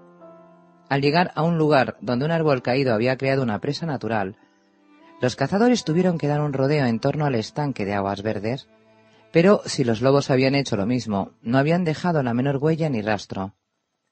Por lo visto, las bestias habían seguido nadando. Cuando los atrape, van a nadar hasta hartarse. Le entregaré a los dos al dios ahogado. Cuando empezó a oscurecer en el bosque, Theon Greyjoy tuvo que darse por vencido. O los lacustres conocían la verdad, la magia de los hijos del bosque, o la salvaje osa los había engañado con alguno de sus trucos. Los hizo avanzar a toda prisa en medio del ocaso, pero cuando el último resto de luz desapareció, Joseph reunió por fin valor para dirigirse a él. Esto es inútil, mi señor. ¿Nos vamos a romper una pierna o dejaremos tullido un caballo? Joseph tiene razón, dijo el maestre Lubin. Nos vamos a conseguir nada registrando el bosque a la luz de las antorchas. Teón sentía el sabor de la bilis en la garganta y tenía un nido de serpientes en el estómago. Si regresaba a Invernalia con las manos vacías, tanto le daría vestirse de bufón porque todo el norte se iba a burlar de él.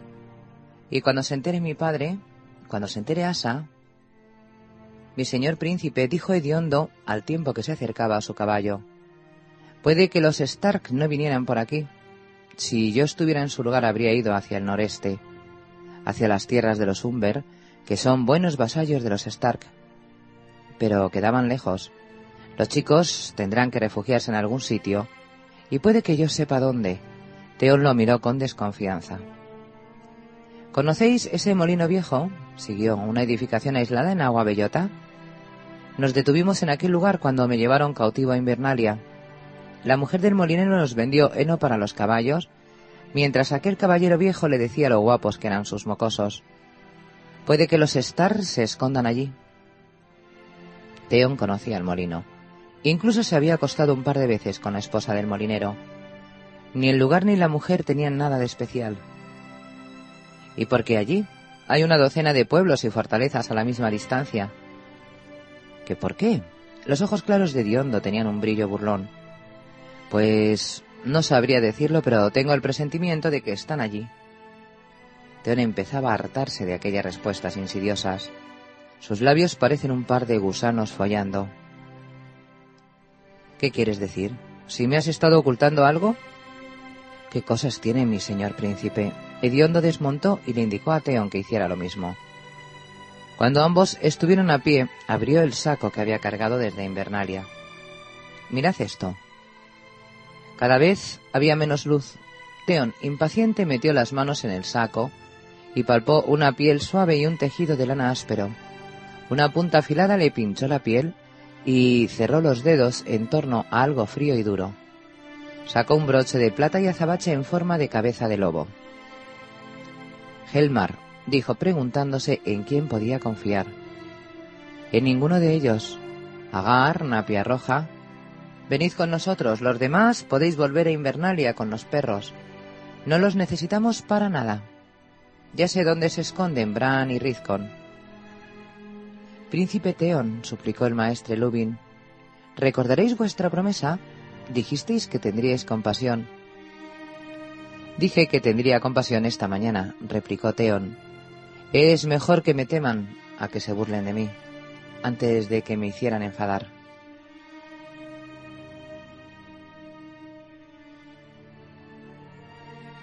John.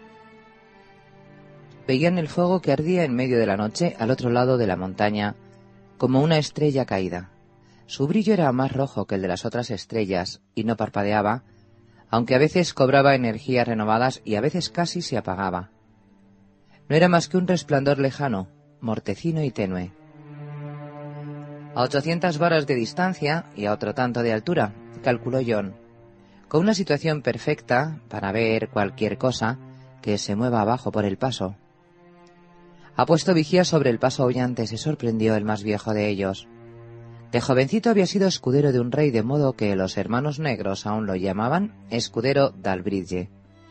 ¿De qué tendrá miedo Mans Rider? Si supiera que han encendido una hoguera, despellejaría a esos pobres desgraciados, dijo Eben, un hombrecillo calvo y achaparrado, con músculos como sacos de piedras. Aquí arriba, el fuego es la vida, dijo Corín media mano, pero también puede ser la muerte. Por orden suya, no se habían arriesgado a encender hogueras al descubierto desde que habían entrado en el terreno montañoso. Se comían la carne en salazón fría, el pan duro y el queso más duro todavía, y dormían vestidos y acurrucados bajo montones de capas y pieles, dando gracias por el calor que les proporcionaba la proximidad de sus cuerpos. Aquello hacía que John recordara las noches frías de Invernalia, tanto tiempo atrás, cuando compartía la cama con sus hermanos. Aquellos hombres también eran sus hermanos, aunque la cama que compartían era de piedra y tierra. Seguro que tienen un cuerno, dijo Serpiente de Piedra. Un cuerno que no deben hacer sonar, señaló Media Mano. Es una ascensión muy dura de noche, dijo Eben, que no apartaba la vista de la chispa lejana, mirando a través de una hendidura en las rocas tras las que se cobijaban. El cielo estaba despejado y los picachos abruptos de las montañas se alzaban negro contra negro hasta la cima, donde las gélidas coronas de nieve y hielo brillaban pálidas a la luz de la luna. La caída es más dura aún, dijo Corín media mano. Dos hombres, sí, porque habrá dos hombres de guardia. Yo, el explorador al que llamaban Serpiente de Piedra, ya había demostrado que era el mejor escalador del grupo. Él debía ser uno de los dos. Y yo, dijo John Nieve. Corín Mediamano lo miró. John alcanzaba a oír el viento que sollozaba al atravesar el paso situado sobre ellos. Uno de los caballos piafó y pateó el suelo rocoso de la hondonada donde se habían refugiado. El lobo se tendrá que quedar con nosotros, dijo Corín. A la luz de la luna, el pelaje blanco se ve demasiado bien. Se volvió hacia Serpiente de Piedra. Cuando terminéis, tirad una marca ardiendo. Acudiremos cuando la veamos caer. Por mí podemos partir ya, dijo Serpiente. Cogieron cada uno un largo rollo de cuerda. Serpiente de Piedra llevaba también una bolsa con clavijas de hierro y un martillito con la cabeza envuelta en fieltro grueso.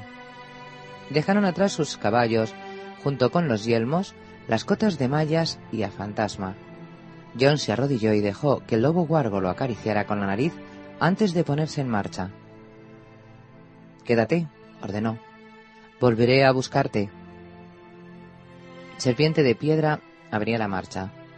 Era un hombre bajo y nervudo, de unos cincuenta años, con la barba canosa pero más fuerte de lo que aparentaba, y con la mejor visión nocturna que John había conocido en nadie. Aquella noche le resultaba imprescindible. Durante el día las montañas eran de un gris azulado, con pinceladas de escarcha, pero cuando el sol se ponía tras los picos escarpados, se tornaban negras. En aquel momento la luna las teñía de blanco y plata. Los hermanos negros avanzaron a través de las sombras negras, entre las rocas negras, en su ascenso por un camino empinado y serpenteante, con la respiración condensada en el aire negro. Sin la cota de mallas, John se sentía casi desnudo, pero no echaba de menos su peso. El avance era duro y lento. Si se intentaban apresurar, se arriesgaban a romperse un tobillo o algo peor. Serpiente de piedra siempre parecía saber instintivamente dónde poner los pies, pero en aquel terreno abrupto y desigual, John tenía que tener más cuidado. El paso aullante era en realidad una serie de pasos, una ruta larga y laberíntica que ascendía rodeando una sucesión de picos barridos por el viento y valles ocultos que rara vez veían la luz del sol. Si descontaba a sus compañeros, John no había visto a ningún hombre vivo desde que dejaron atrás los bosques y comenzaron la ascensión. Los colmillos helados eran el lugar más inhóspito que los dioses habían creado y el más hostil para los hombres. Allí el viento cortaba como un cuchillo y durante la noche aullaba como una madre que llorase por sus hijos asesinados. Los pocos árboles que crecían eran grotescos, atrofiados, brotaban de lado en grietas y fisuras. A menudo sobre el sendero se cernían salientes rocosos con flecos de carámbanos que desde lejos parecían colmillos frescos. Pese a todo, John Nieve no se arrepentía de estar donde estaba. Allí había también cosas maravillosas. Había visto la luz del sol arrancando destellos de cataratas heladas que caían sobre precipicios pedregosos y un prado entre montañas lleno de flores silvestres otoñales, o las frías azules, llamas de hielo de un vivo escarlata y extensiones de hierba de gaitero color paja y oro. Había oteado desde la cima de barrancos tan profundos y negros que parecían llevar algún infierno y había cruzado a caballo un puente natural de piedra azotado por el viento, sin nada más que cielo a ambos lados. Las águilas hacían sus nidos en las alturas y descendían a los valles para cazar, trazando círculos perezosos con aquellas grandes alas color gris azulado que casi parecían parte del cielo. En cierta ocasión vio cómo un gato sombra acechaba a un carnero, cómo parecía fluir por la ladera de la montaña como humo líquido, mientras se preparaba para atacar. Ahora nos toca atacar a nosotros. Habría dado cualquier cosa por saber moverse con la seguridad y el sigilo del gato sombra, por poder matar con la misma rapidez. Llevaba agarra en su funda, cruzada la espalda, pero tal vez no tuviera sitio para utilizarla. Tenía un cuchillo y un puñal por si había que atacar más de cerca. Ellos también irán armados y yo no tengo cota de mallas. Se preguntaba quién sería al final el gato sombra y quién el carnero.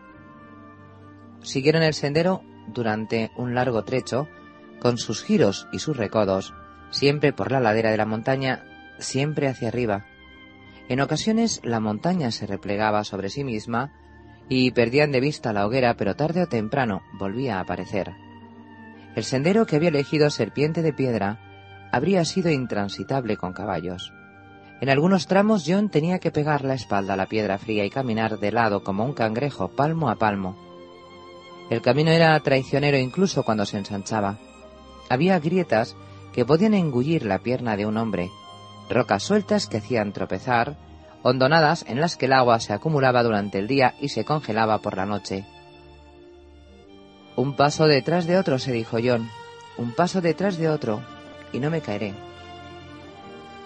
No se había afeitado desde que dejaron atrás el puño de los primeros hombres, y el vello que le crecía en el labio superior estuvo pronto cubierto de escarcha. A las dos horas de escalada, el viento lo golpeaba con tanta fuerza que no podía hacer más que encogerse, aferrarse a la roca y rezar para que una ráfaga no lo arrancara de la montaña. Un paso detrás de otro. Siguió cuando el vendaval se calmó un poco. Un paso detrás de otro, y no me caeré. No tardaron en estar a una altura tal que no era nada recomendable mirar hacia abajo. De hacerlo, lo único que se divisaba era una negrura abismal idéntica a la negrura de arriba en todo excepto en la luna y en las estrellas. La montaña es tu madre, le había dicho Serpiente de Piedra hacia unos días, durante un ascenso bastante menos complicado. Aférrate a ella, aprieta la cara contra sus tetas y ella no te dejará caer. John se lo había tomado a broma. Comentó que siempre se había preguntado quién sería su madre, pero que nunca pensó que la encontraría en los colmillos helados. En aquel momento ya no le parecía tan divertido. Un paso detrás de otro pensó, mientras se agarraba a la roca. El estrecho sendero terminaba bruscamente en un punto donde una roca inmensa de granito negro salía de la ladera de la montaña. Comparada con la luz brillante de la luna, su sombra era tan negra que parecía la entrada de una caverna. Por aquí arriba, dijo el explorador en voz baja. Tenemos que situarnos por encima de ellos. Se quitó los guantes, se los metió debajo del cinturón y se ató un extremo de la cuerda en torno a la cintura y ató el otro en torno a la de John. Cuando la cuerda se ponga tensa, sígueme. El explorador no esperó respuesta, sino que se puso en marcha al instante y empezó a trepar con los dedos de las manos y con los pies a una velocidad que a John le pareció increíble. La larga cuerda se fue desenroscando poco a poco. John lo estudió con atención para tomar nota mental de cómo subía y dónde buscaba asidero, y cuando se desenroscó el último tramo de cuerda, se quitó los guantes y lo siguió, aunque mucho más despacio. Serpiente había atado la cuerda alrededor de un saliente de roca lisa y lo estaba esperando, pero en cuanto John llegó, la soltó y empezó a trepar de nuevo.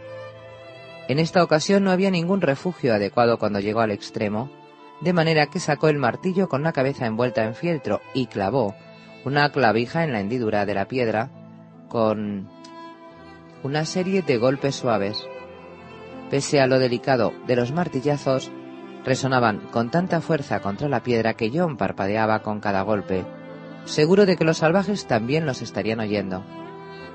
Cuando la clavija estuvo firme, Serpiente ató bien la cuerda y John empezó la ascensión. Mamá de la teta de la montaña se recordó. No mires hacia abajo. Descansa el peso sobre los pies. No mires hacia abajo. Mira la roca que tienes delante. Hay un buen asidero, sí. No mires abajo. En aquella cornisa puedo recuperar el aliento, solo tengo que llegar allí. No mires abajo. En una ocasión le resbaló al pie sobre el que apoyaba el peso y durante un instante se le detuvo el corazón. Pero los dioses fueron misericordiosos y no cayó. Notaba cómo el frío de la roca se le metía en los dedos, pero no se atrevía a ponerse los guantes por ceñidos que parecieran resbalarían. El tejido se movería entre la piel y la piedra y en aquel lugar aquello significaba la muerte. Las manos quemadas se le empezaron a entumecer y no tardaron en dolerle. Sin darse cuenta se había hecho una herida en el pulgar y dejaba manchas de sangre allí donde ponía los dedos. Para sus adentros deseó seguir teniendo diez cuando terminara la ascensión. Subieron, subieron, subieron, como sombras negras que se arrastraran sobre la pared de roca bañada por la luz de la luna. Cualquiera que se encontrara en la base del paso los habría divisado sin dificultad, pero la montaña los ocultaba de los ojos de los salvajes, reunidos en torno a su hoguera. Ya estaban cerca, John lo presentía, pero ni aun así se permitió pensar en los enemigos que lo esperaban sin saberlo. En cambio pensó en su hermano, que estaba en Invernalia. A Bran le encantaba trepar. Ojalá yo tuviera la décima parte de su valor. A dos tercios del trayecto hasta la cima, el ascenso quedaba interrumpido por una grieta traicionera en la piedra helada. Serpiente le tendió la mano para ayudarlo a subir. Se había puesto los guantes de nuevo y John hizo lo mismo. El explorador hizo un gesto con la cabeza para señalar hacia la izquierda y los dos reptaron por la cornisa a lo largo de 300 varas o más, hasta divisar el tenue brillo anaranjado más allá del borde del precipicio. Los salvajes habían encendido la hoguera en una hondonada desde la que se divisaba la parte más angosta del paso, al borde de un abismo y contra una pared de roca que los resguardaba de los peores ráfagas de viento. La misma pared que los protegía les permitió a los hermanos negros llegar arrastrándose sobre el vientre a pocos pasos de ellos, mirando desde arriba a los hombres a los que tenían que matar. Uno de ellos estaba dormido, enroscado bajo un montón de pieles. John no distinguió ninguno de sus rasgos, aparte de la cabellera rojiza que brillaba a la luz del fuego. El segundo estaba sentado cerca de las llamas, de cuando en cuando añadía ramas a la hoguera y se quejaba del viento con voz lastimera. El tercero vigilaba el paso, aunque no había mucho que ver, únicamente un inmenso cuenco de oscuridad bordeado por las montañas nevadas. El que vigilaba era el que llevaba el cuerno. 3. Durante un momento John no supo qué iban a hacer. Pensábamos que solo habría dos. Pero uno estaba durmiendo y tanto daba si eran dos, tres o veinte. Tenía que hacer lo que había ido a hacer allí. Serpiente de piedra le tocó el brazo y le señaló al salvaje del cuerno. John hizo un gesto en dirección al que estaba sentado junto a la hoguera. Resultaba extraño elegir a qué hombre iba a matar cada uno. Se había pasado la mitad de la vida con una espada y un escudo, entrenándose para aquel momento. ¿Se sentiría Rob así antes de su primera batalla? se preguntó. Pero no había tiempo para pensar en la respuesta. Serpiente se movió tan deprisa como el animal cuyo apodo llevaba, lanzando una lluvia de guijarros sobre los salvajes. John desenvainó a Garra y lo siguió. Todo pareció suceder en un abrir y cerrar de ojos. Más tarde, John se detendría a admirar el valor del salvaje que intentó echar mano del cuerno antes de que de la espada. Consiguió llevárselo a los labios, pero antes de que pudiera hacerlo sonar, Serpiente de Piedra se lo arrancó de las manos con un golpe de la espada corta. El hombre que le había correspondido a John se puso en pie de un salto y le blandió una tea encendida delante del rostro. John sintió el calor de las llamas en las mejillas y retrocedió un paso. Por el rabillo del ojo vio cómo el que antes dormía empezaba a moverse y comprendió que tenía que acabar pronto con su adversario. Cuando volvió a blandir la tea encendida, se lanzó contra ella esgrimiendo la espada bastarda con ambas manos. El acero valirio atravesó el cuero, las pieles, la lana y la carne, pero cuando el salvaje cayó, se retorció y le arrancó la espada de las manos. En el suelo el que había estado dormido, se incorporó entre las pieles. John echó mano del puñal, agarró al hombre por el pelo y le puso la hoja bajo la barbilla mientras él... No, ella... se detuvo en seco. Es una chica. Es una vigía, replicó Serpiente de Piedra, y una salvaje. Acaba con ella. John vio el miedo y el fuego en los ojos de la muchacha. Le corría un hirillo de sangre por el cuello blanco, allí donde la punta del puñal le había cortado la piel. Un tajo y se acabó, se dijo. Estaba tan cerca que le llegaba el olor a cebolla de su aliento. Parece de mi edad. La chica tenía algo que le recordaba a Arya, aunque no había ninguna semejanza física. ¿Te rindes? preguntó al tiempo que giraba el puñal. ¿Y si dice que no? Me rindo. Las palabras se condensaron en el aire frío. Entonces eres nuestra prisionera, dijo John apartando la hoja de la piel suave del cuello. Corín no dijo nada de tomar prisioneros, dijo serpiente de piedra. Tampoco dijo que no los tomáramos. John soltó el pelo de la chica, que retrocedió para alejarse de ellos. Es una guerrera. Serpiente señaló el hacha de mango largo que había entre las pieles. Eso es lo que buscaba cuando la has agarrado. Si le das media ocasión, te la clavarán los ojos. Entonces no le daré media ocasión. Le dio una patada al hacha para alejarla de la prisionera. ¿Cómo te llamas? Ygritte. La chica se frotó la garganta con la mano y contempló la sangre húmeda en los dedos. John enfundó el puñal y arrancó a garra del cuerpo del hombre al que había matado. Eres mi prisionera, Ygritte. Yo te he dicho mi nombre. Me llamo John Nieve. Es un nombre malvado, dijo con una mueca. Es un nombre de bastardo, dijo él. Mi padre era Loredar Stark de Invernalia.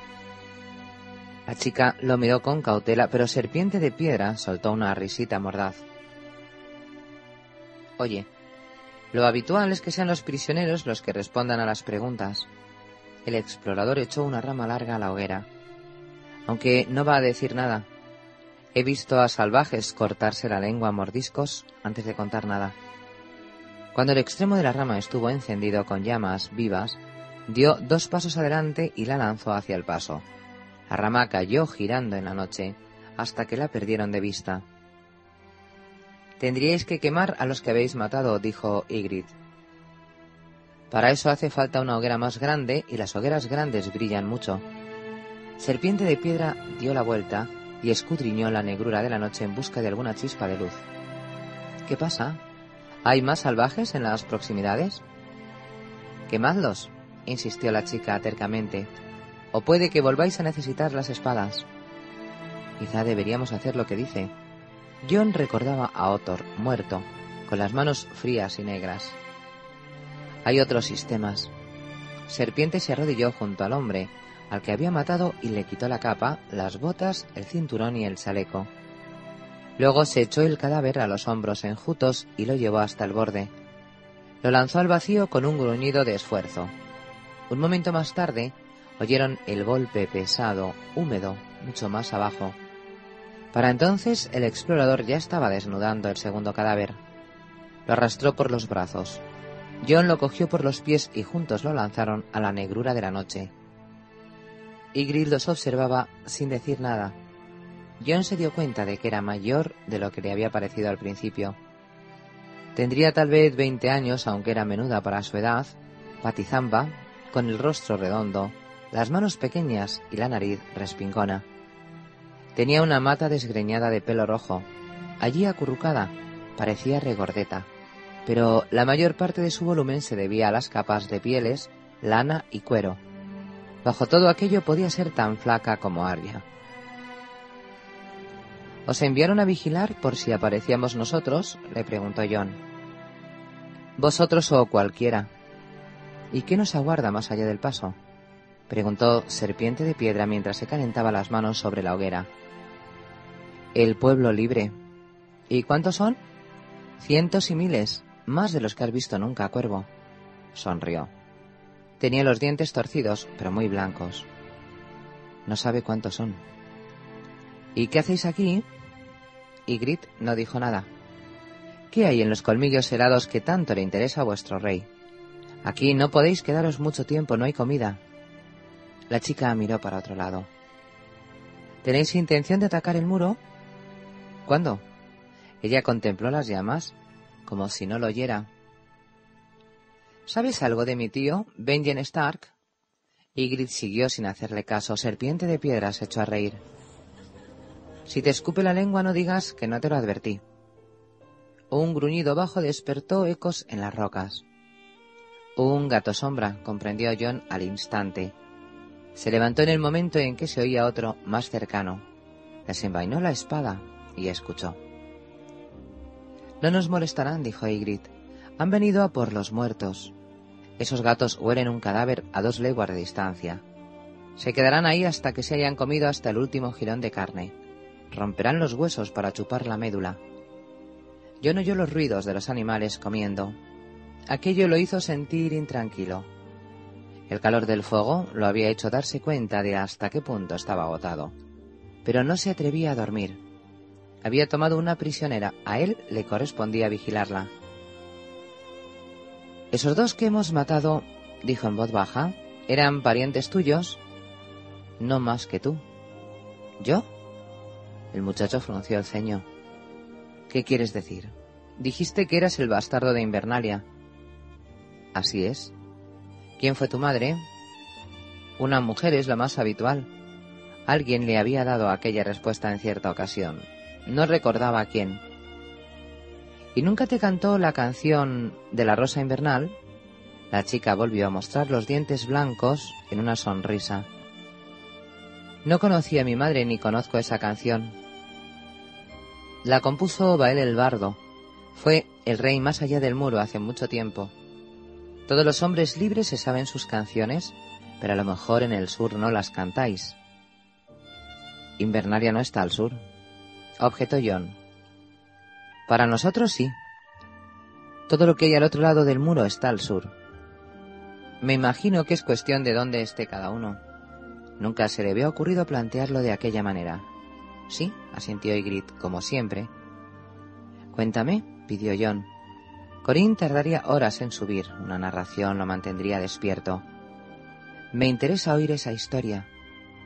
Puede que no te guste. De todos modos me interesa. ¡Qué valiente! El cuervo, se burló la chica. Bueno, mucho antes de reinar sobre los hombres libres, Bael era un gran aventurero. Cuando dice aventurero, soltó serpiente con un bufido, quiere decir asesino, ladrón y violador. Eso también depende de dónde esté cada uno, dijo Ygritte. El estar de Invernalia quería la cabeza de Bael, pero no podía apresarlo, y el sabor del fracaso lo exasperaba. Un día, llevado por la amargura, dijo que Bael era un cobarde que solo atacaba a los débiles. Cuando Bael se enteró de aquello, juró que le daría una lección al Señor. De manera que escaló el muro, bajó por el camino real y entró en Invernalia una noche de invierno con una lira en la mano, diciendo llamarse Sigeric de Sacos. Sigeric significa embustero en la lengua antigua, la que hablaban los primeros hombres y todavía hablan los gigantes. Ya sea en el norte o en el sur, los bardos siempre son bienvenidos, de modo que Bael comió en la mesa del propio Lord Stark y tocó para el señor durante la mitad de la noche. Cantó canciones antiguas y algunas nuevas que él mismo compuso, y también tocó y cantó que cuando terminó el señor le ofreció la recompensa que quisiera. Lo único que pido es una flor, dijo Bael, la flor más hermosa de los jardines de Invernalia. Daba la casualidad de que las rosas invernales acababan de florecer y no hay flor tan rara ni valiosa. De manera que el Star envió a sus jardineros a los invernaderos con la orden de que eligieran la rosa más bella y la cortaran para pagar con ella al bardo. Así se hizo, pero cuando amaneció, el bardo había desaparecido, y también la hija doncella de Lord Brandon. Encontraron su lecho vacío y sobre la almohada la rosa azul que Bael había dejado. ¿Qué Brandon? Era la primera vez que John oía aquella historia. Brandon el constructor vivió en la edad de los héroes, miles de años antes de que Bael. También hubo un Brandon el incendiario y su padre Brandon el armador, pero este era Brandon el sin hija. replicó Irid con brusquedad. ¿Te cuente la historia o no? Vale, dijo John con el ceño fruncido. Sigue. Lord Brandon no tenía más hijos. Por orden suya, los cuervos negros volaron a cientos desde sus castillos, pero no encontraron ni rastro de Bael ni de la doncella. Buscaron durante más de un año, pero en ningún lugar dieron con Bael ni con la doncella, y pareció que la estirpe de los Stark había llegado a su fin. Pero una noche, mientras yacía aguardando la muerte, Lord Brandon oyó el llanto de un niño. Buscó la fuente del sonido y encontró a su hija otra vez en su cuarto dormida y con un bebé al pecho. ¿Bael la llevó de vuelta? No. Estuvieron todo el tiempo en Invernalia, escondidos entre los muertos que hay bajo el castillo. La doncella llamaba tanto a Bael que le dio un hijo, o eso dice la canción. Porque la verdad, en todas las canciones que compuso Bael había mujeres a montones que lo amaban. Bueno, el caso es que Bael dejó al bebé como pago por la rosa que había arrancado, y cuando el chico creció, se convirtió en el siguiente Lord Stark.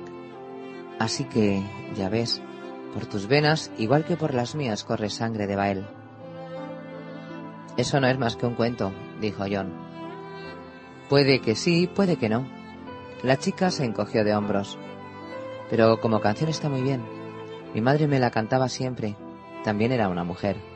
John Nieve como la tuya. Se frotó la garganta y se tocó el corte que le había hecho con el puñal. La canción termina cuando encuentra al bebé, pero la historia tiene un final más sombrío. Treinta años más tarde, cuando Bael era el rey más allá del muro y fue hacia el sur a la cabeza del pueblo libre, el joven Lorestar se enfrentó a él en el vado helado y lo mató cuando cruzaron las espadas porque Bael no quiso dañar a su hijo. De manera que fue el hijo quien mató al padre, dijo John. Así fue, asintió.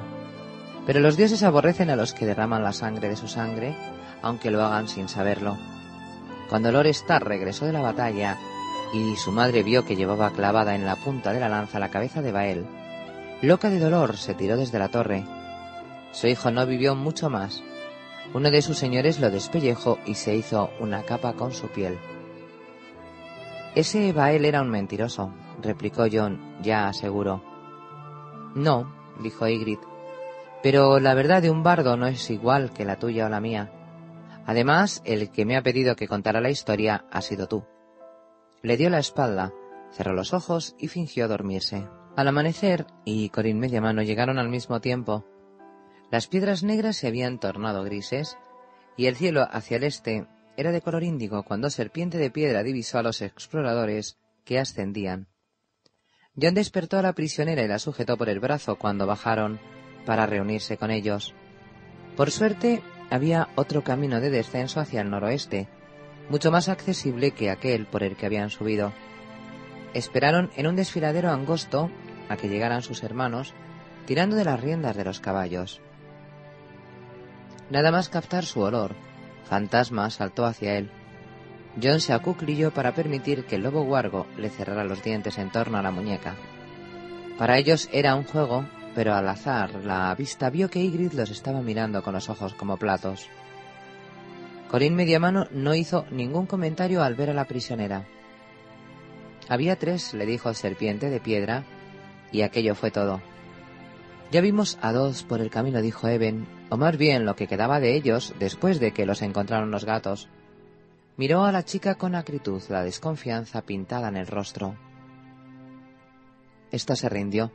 Se sintió obligado a decir John. ¿Sabes quién soy? preguntó Corín con el rostro impasible. Corín media mano. En comparación con él, la muchacha parecía una niña, pero lo miraba con descaro. Dime la verdad, si yo cayera en manos de los tuyos y me rindiera, ¿qué conseguiría con eso? Una muerte más lenta que si no te hubieras rendido. No tenemos comida para ella, dijo el explorador mirando a John, ni nos sobran hombres para vigilarla. El camino que nos aguarda es muy peligroso, hijo, dijo el escudero Dalbridge. Un grito cuando haga falta silencio y todos estamos perdidos. Un beso de acero la hará callar. Eben desenfundó el puñal. Se rindió a mí. John tenía la garganta seca. Los miró a todos, impotente. Entonces tendrás que ser tú quien haga lo que haya que hacer, dijo Corín media mano. Eres de la sangre de Invernalia y un hombre de la Guardia de la Noche. Miró a los demás. Vamos, hermanos, es mejor que lo dejemos solo. Le resultará más fácil si no estamos mirando. A la cabeza del resto de los hombres empezó a ascender por el sendero tortuoso hacia el brillo pálido y rosado del sol, allí donde asomaba entre dos montañas. Pronto, John y Fantasma estuvieron a solas con la chica salvaje. Había pensado que Ygritte intentaría escapar, pero se quedó allí de pie a la espera, con los ojos clavados en él. Nunca has matado a una mujer, ¿verdad? John sacudió la cabeza. Pues morimos igual que los hombres, pero no tienes que matarme. Mance te aceptará entre nosotros, estoy segura. Hay caminos secretos. Esos cuervos no nos cogerán jamás. Soy tan cuervo como ellos, dijo John. La chica sintió, resignada. ¿Me quemarás luego? No puedo, verían el humo. ¿Qué más da? Se encogió de hombros. En fin, se puede acabar en lugares peores que la barriga de un gato sombra. John desenfundó a Garra, sacándola por encima del hombro. ¿No estás asustada? Anoche sí, reconoció ella, pero ahora ha salido el sol. Se echó el pelo a un lado para dejar el cuello al descubierto y se arrodilló ante él. Que sea un tajo certero, cuervo, o volveré dentro de los muertos para perseguirte. Garra no era tan larga ni pesada como hielo, el mandoble de su padre, pero era de acero valirio. Rozó con el filo el punto donde debías estar el golpe. Y Grit se estremeció. Está fría, dijo. Venga, date prisa. Alzó a por encima de su cabeza, con las dos manos en torno al puño. Un golpe, solo uno, con todas mis fuerzas. Al menos podía proporcionarle una muerte rápida y limpia. Era hijo de su padre, ¿verdad? ¿Verdad? Hazlo ya, insistió la chica a los pocos instantes. Bastardo, hazlo ya. El valor no me va a durar para siempre. Al no sentir el golpe, giró la cabeza para mirarlo. Vete, murmuró John bajando la espada. Ygritte siguió mirándolo. Vete, añadió él, corre, antes de recuperar el juicio. Corre. La chica echó a correr.